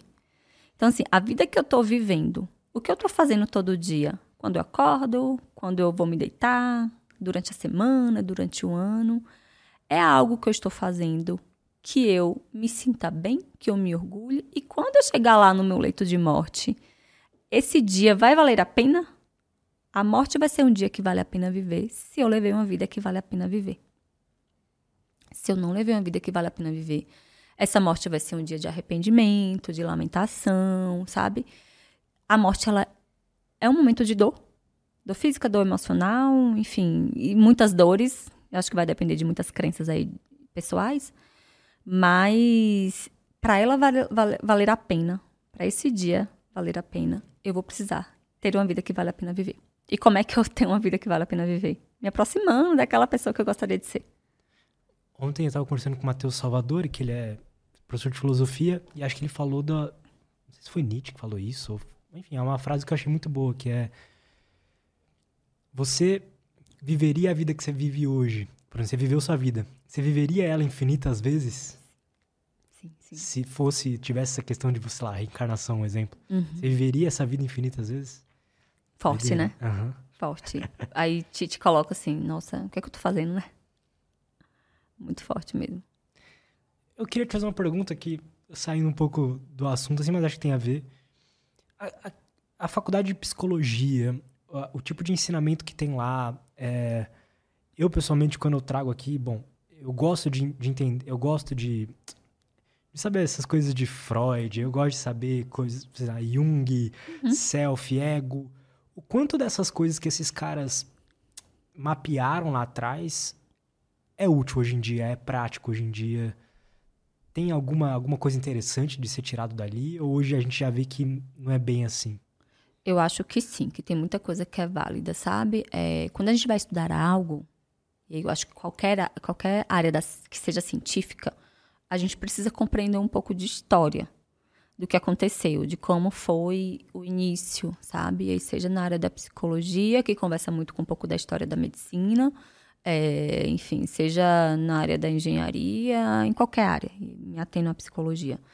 A gente tem, sim, né, muitos autores que Freud, por exemplo, era médico, é, então compreender como tudo começou e como as coisas elas foram sendo construídas e como para aquela época fazia sentido e que para essa época não faz mais sentido para questões de, né, para algumas questões específicas e que fazem sentido para outras, acho que é compreender o todo. Uma coisa que me preocupa muito é que hoje em dia a gente tenta colocar em algumas caixinhas. Isso é bom, isso não é bom, e a gente acaba julgando teorias, a gente acaba julgando profissionais. Isso para mim não faz sentido nenhum, sabe? Pensando em uma profissional que eu compreendo o que é, eu acredito que faz mais sentido eu trabalhar, Mas eu também preciso respeitar a jornada e a experiência, o que a, que a outra pessoa faz, sabe? E aí, voltando para a formação em psicologia. Entendo que a formação em psicologia, eu acho que poderia ter, ter mais questões que aprofundassem de uma maneira contextual, o que está acontecendo no nosso contexto hoje. Mas tudo que tem lá, de parte de história, é, da psicologia, acho que é sim válida, sabe? Eu não sou uma pessoa que que acredito que a faculdade de psicologia não ensina o que a gente, o que a gente precisa, mas acho que falta muita coisa, sim. Por isso que, enfim, novos cursos, supervisão clínica e psicologia é algo muito importante que todo psicólogo precisa fazer. Em alguns casos. Talvez. Né? Neurociência, neurociência. Então, assim, a, a disciplina, a, a, disciplina que eu mais gostei no meu curso de psicologia foi psicofarmacologia. Professor Julianelli, isso. Era professor do curso de farmácia. Nossa, a disciplina que eu mais gostei, sabe? Foi uma disciplina curta, realmente. Uh, e aí, a sua pergunta, né? Freud e tal. Psicanálise, acho que. Nossa, eram três. Psicanálise 1, um, psicanálise 2. Acho que eram duas ou três. Ai, não me lembro agora. Outra disciplina maravilhosa, processos psicológicos. Aí, processos psicológicos 1, 2, que traz lá todas as funções executivas, memória, atenção, é, tomada de decisão e etc. Então, eu acho que a grade de psicologia ela é muito extensa tem muitas questões importantes. Algumas questões elas poderiam ser reorganizadas, rearranjadas, sabe? Precisaria inserir algumas coisas mais contextuais, algumas disciplinas mais contextuais, mas acho que tem lá tem uma função, sabe? Tem uma função. E talvez o direcionamento de profissionais, de professores, poderiam também ser atualizados um, um pouquinho, sabe? Legal. Aline, muito obrigado. Ah, eu eu que agradeço, tá? Agradeço muito mesmo. Nossa, muito feliz. Adorei nosso papo. Pô, eu também. Adorei demais que você veio aí, aceitou ter vindo. Adorei o papo, os assuntos que a gente tocou. Eu queria saber, assim, como que a galera faz para te acompanhar? Se você tem cursos, enfim, uhum. faz seu jabá. Hora de fazer o meu jabá. Engraçado que minhas amigas, olha, fale, faça seu jabá. Claro. não, não fique com. Não fique com receio, não, porque eu sou uma pessoa mais assim, sabe? Enfim, hoje eu comunico muito no meu Instagram, arroba Aline Feitosa Sampaio. É, trabalho em parceria com a Clínica Be Health, do Wesley. É, lá eu estou encabeçando um, uma coordenação de, de psicólogos, direcionado com foco em desenvolvimento do raciocínio clínico. Dou aula em alguns cursos, né? O curso dele, por exemplo. E hoje tem um projeto que eu comecei, assim, de maneira autônoma. Projeto gratuito, tá? Psicólogos, estudantes. Que é para ajudar mesmo psicólogos e estudantes nessa lógica do raciocínio clínico. Então, lá no meu Instagram, eu lancei algo muito. É, como é? Muito manual, digamos assim.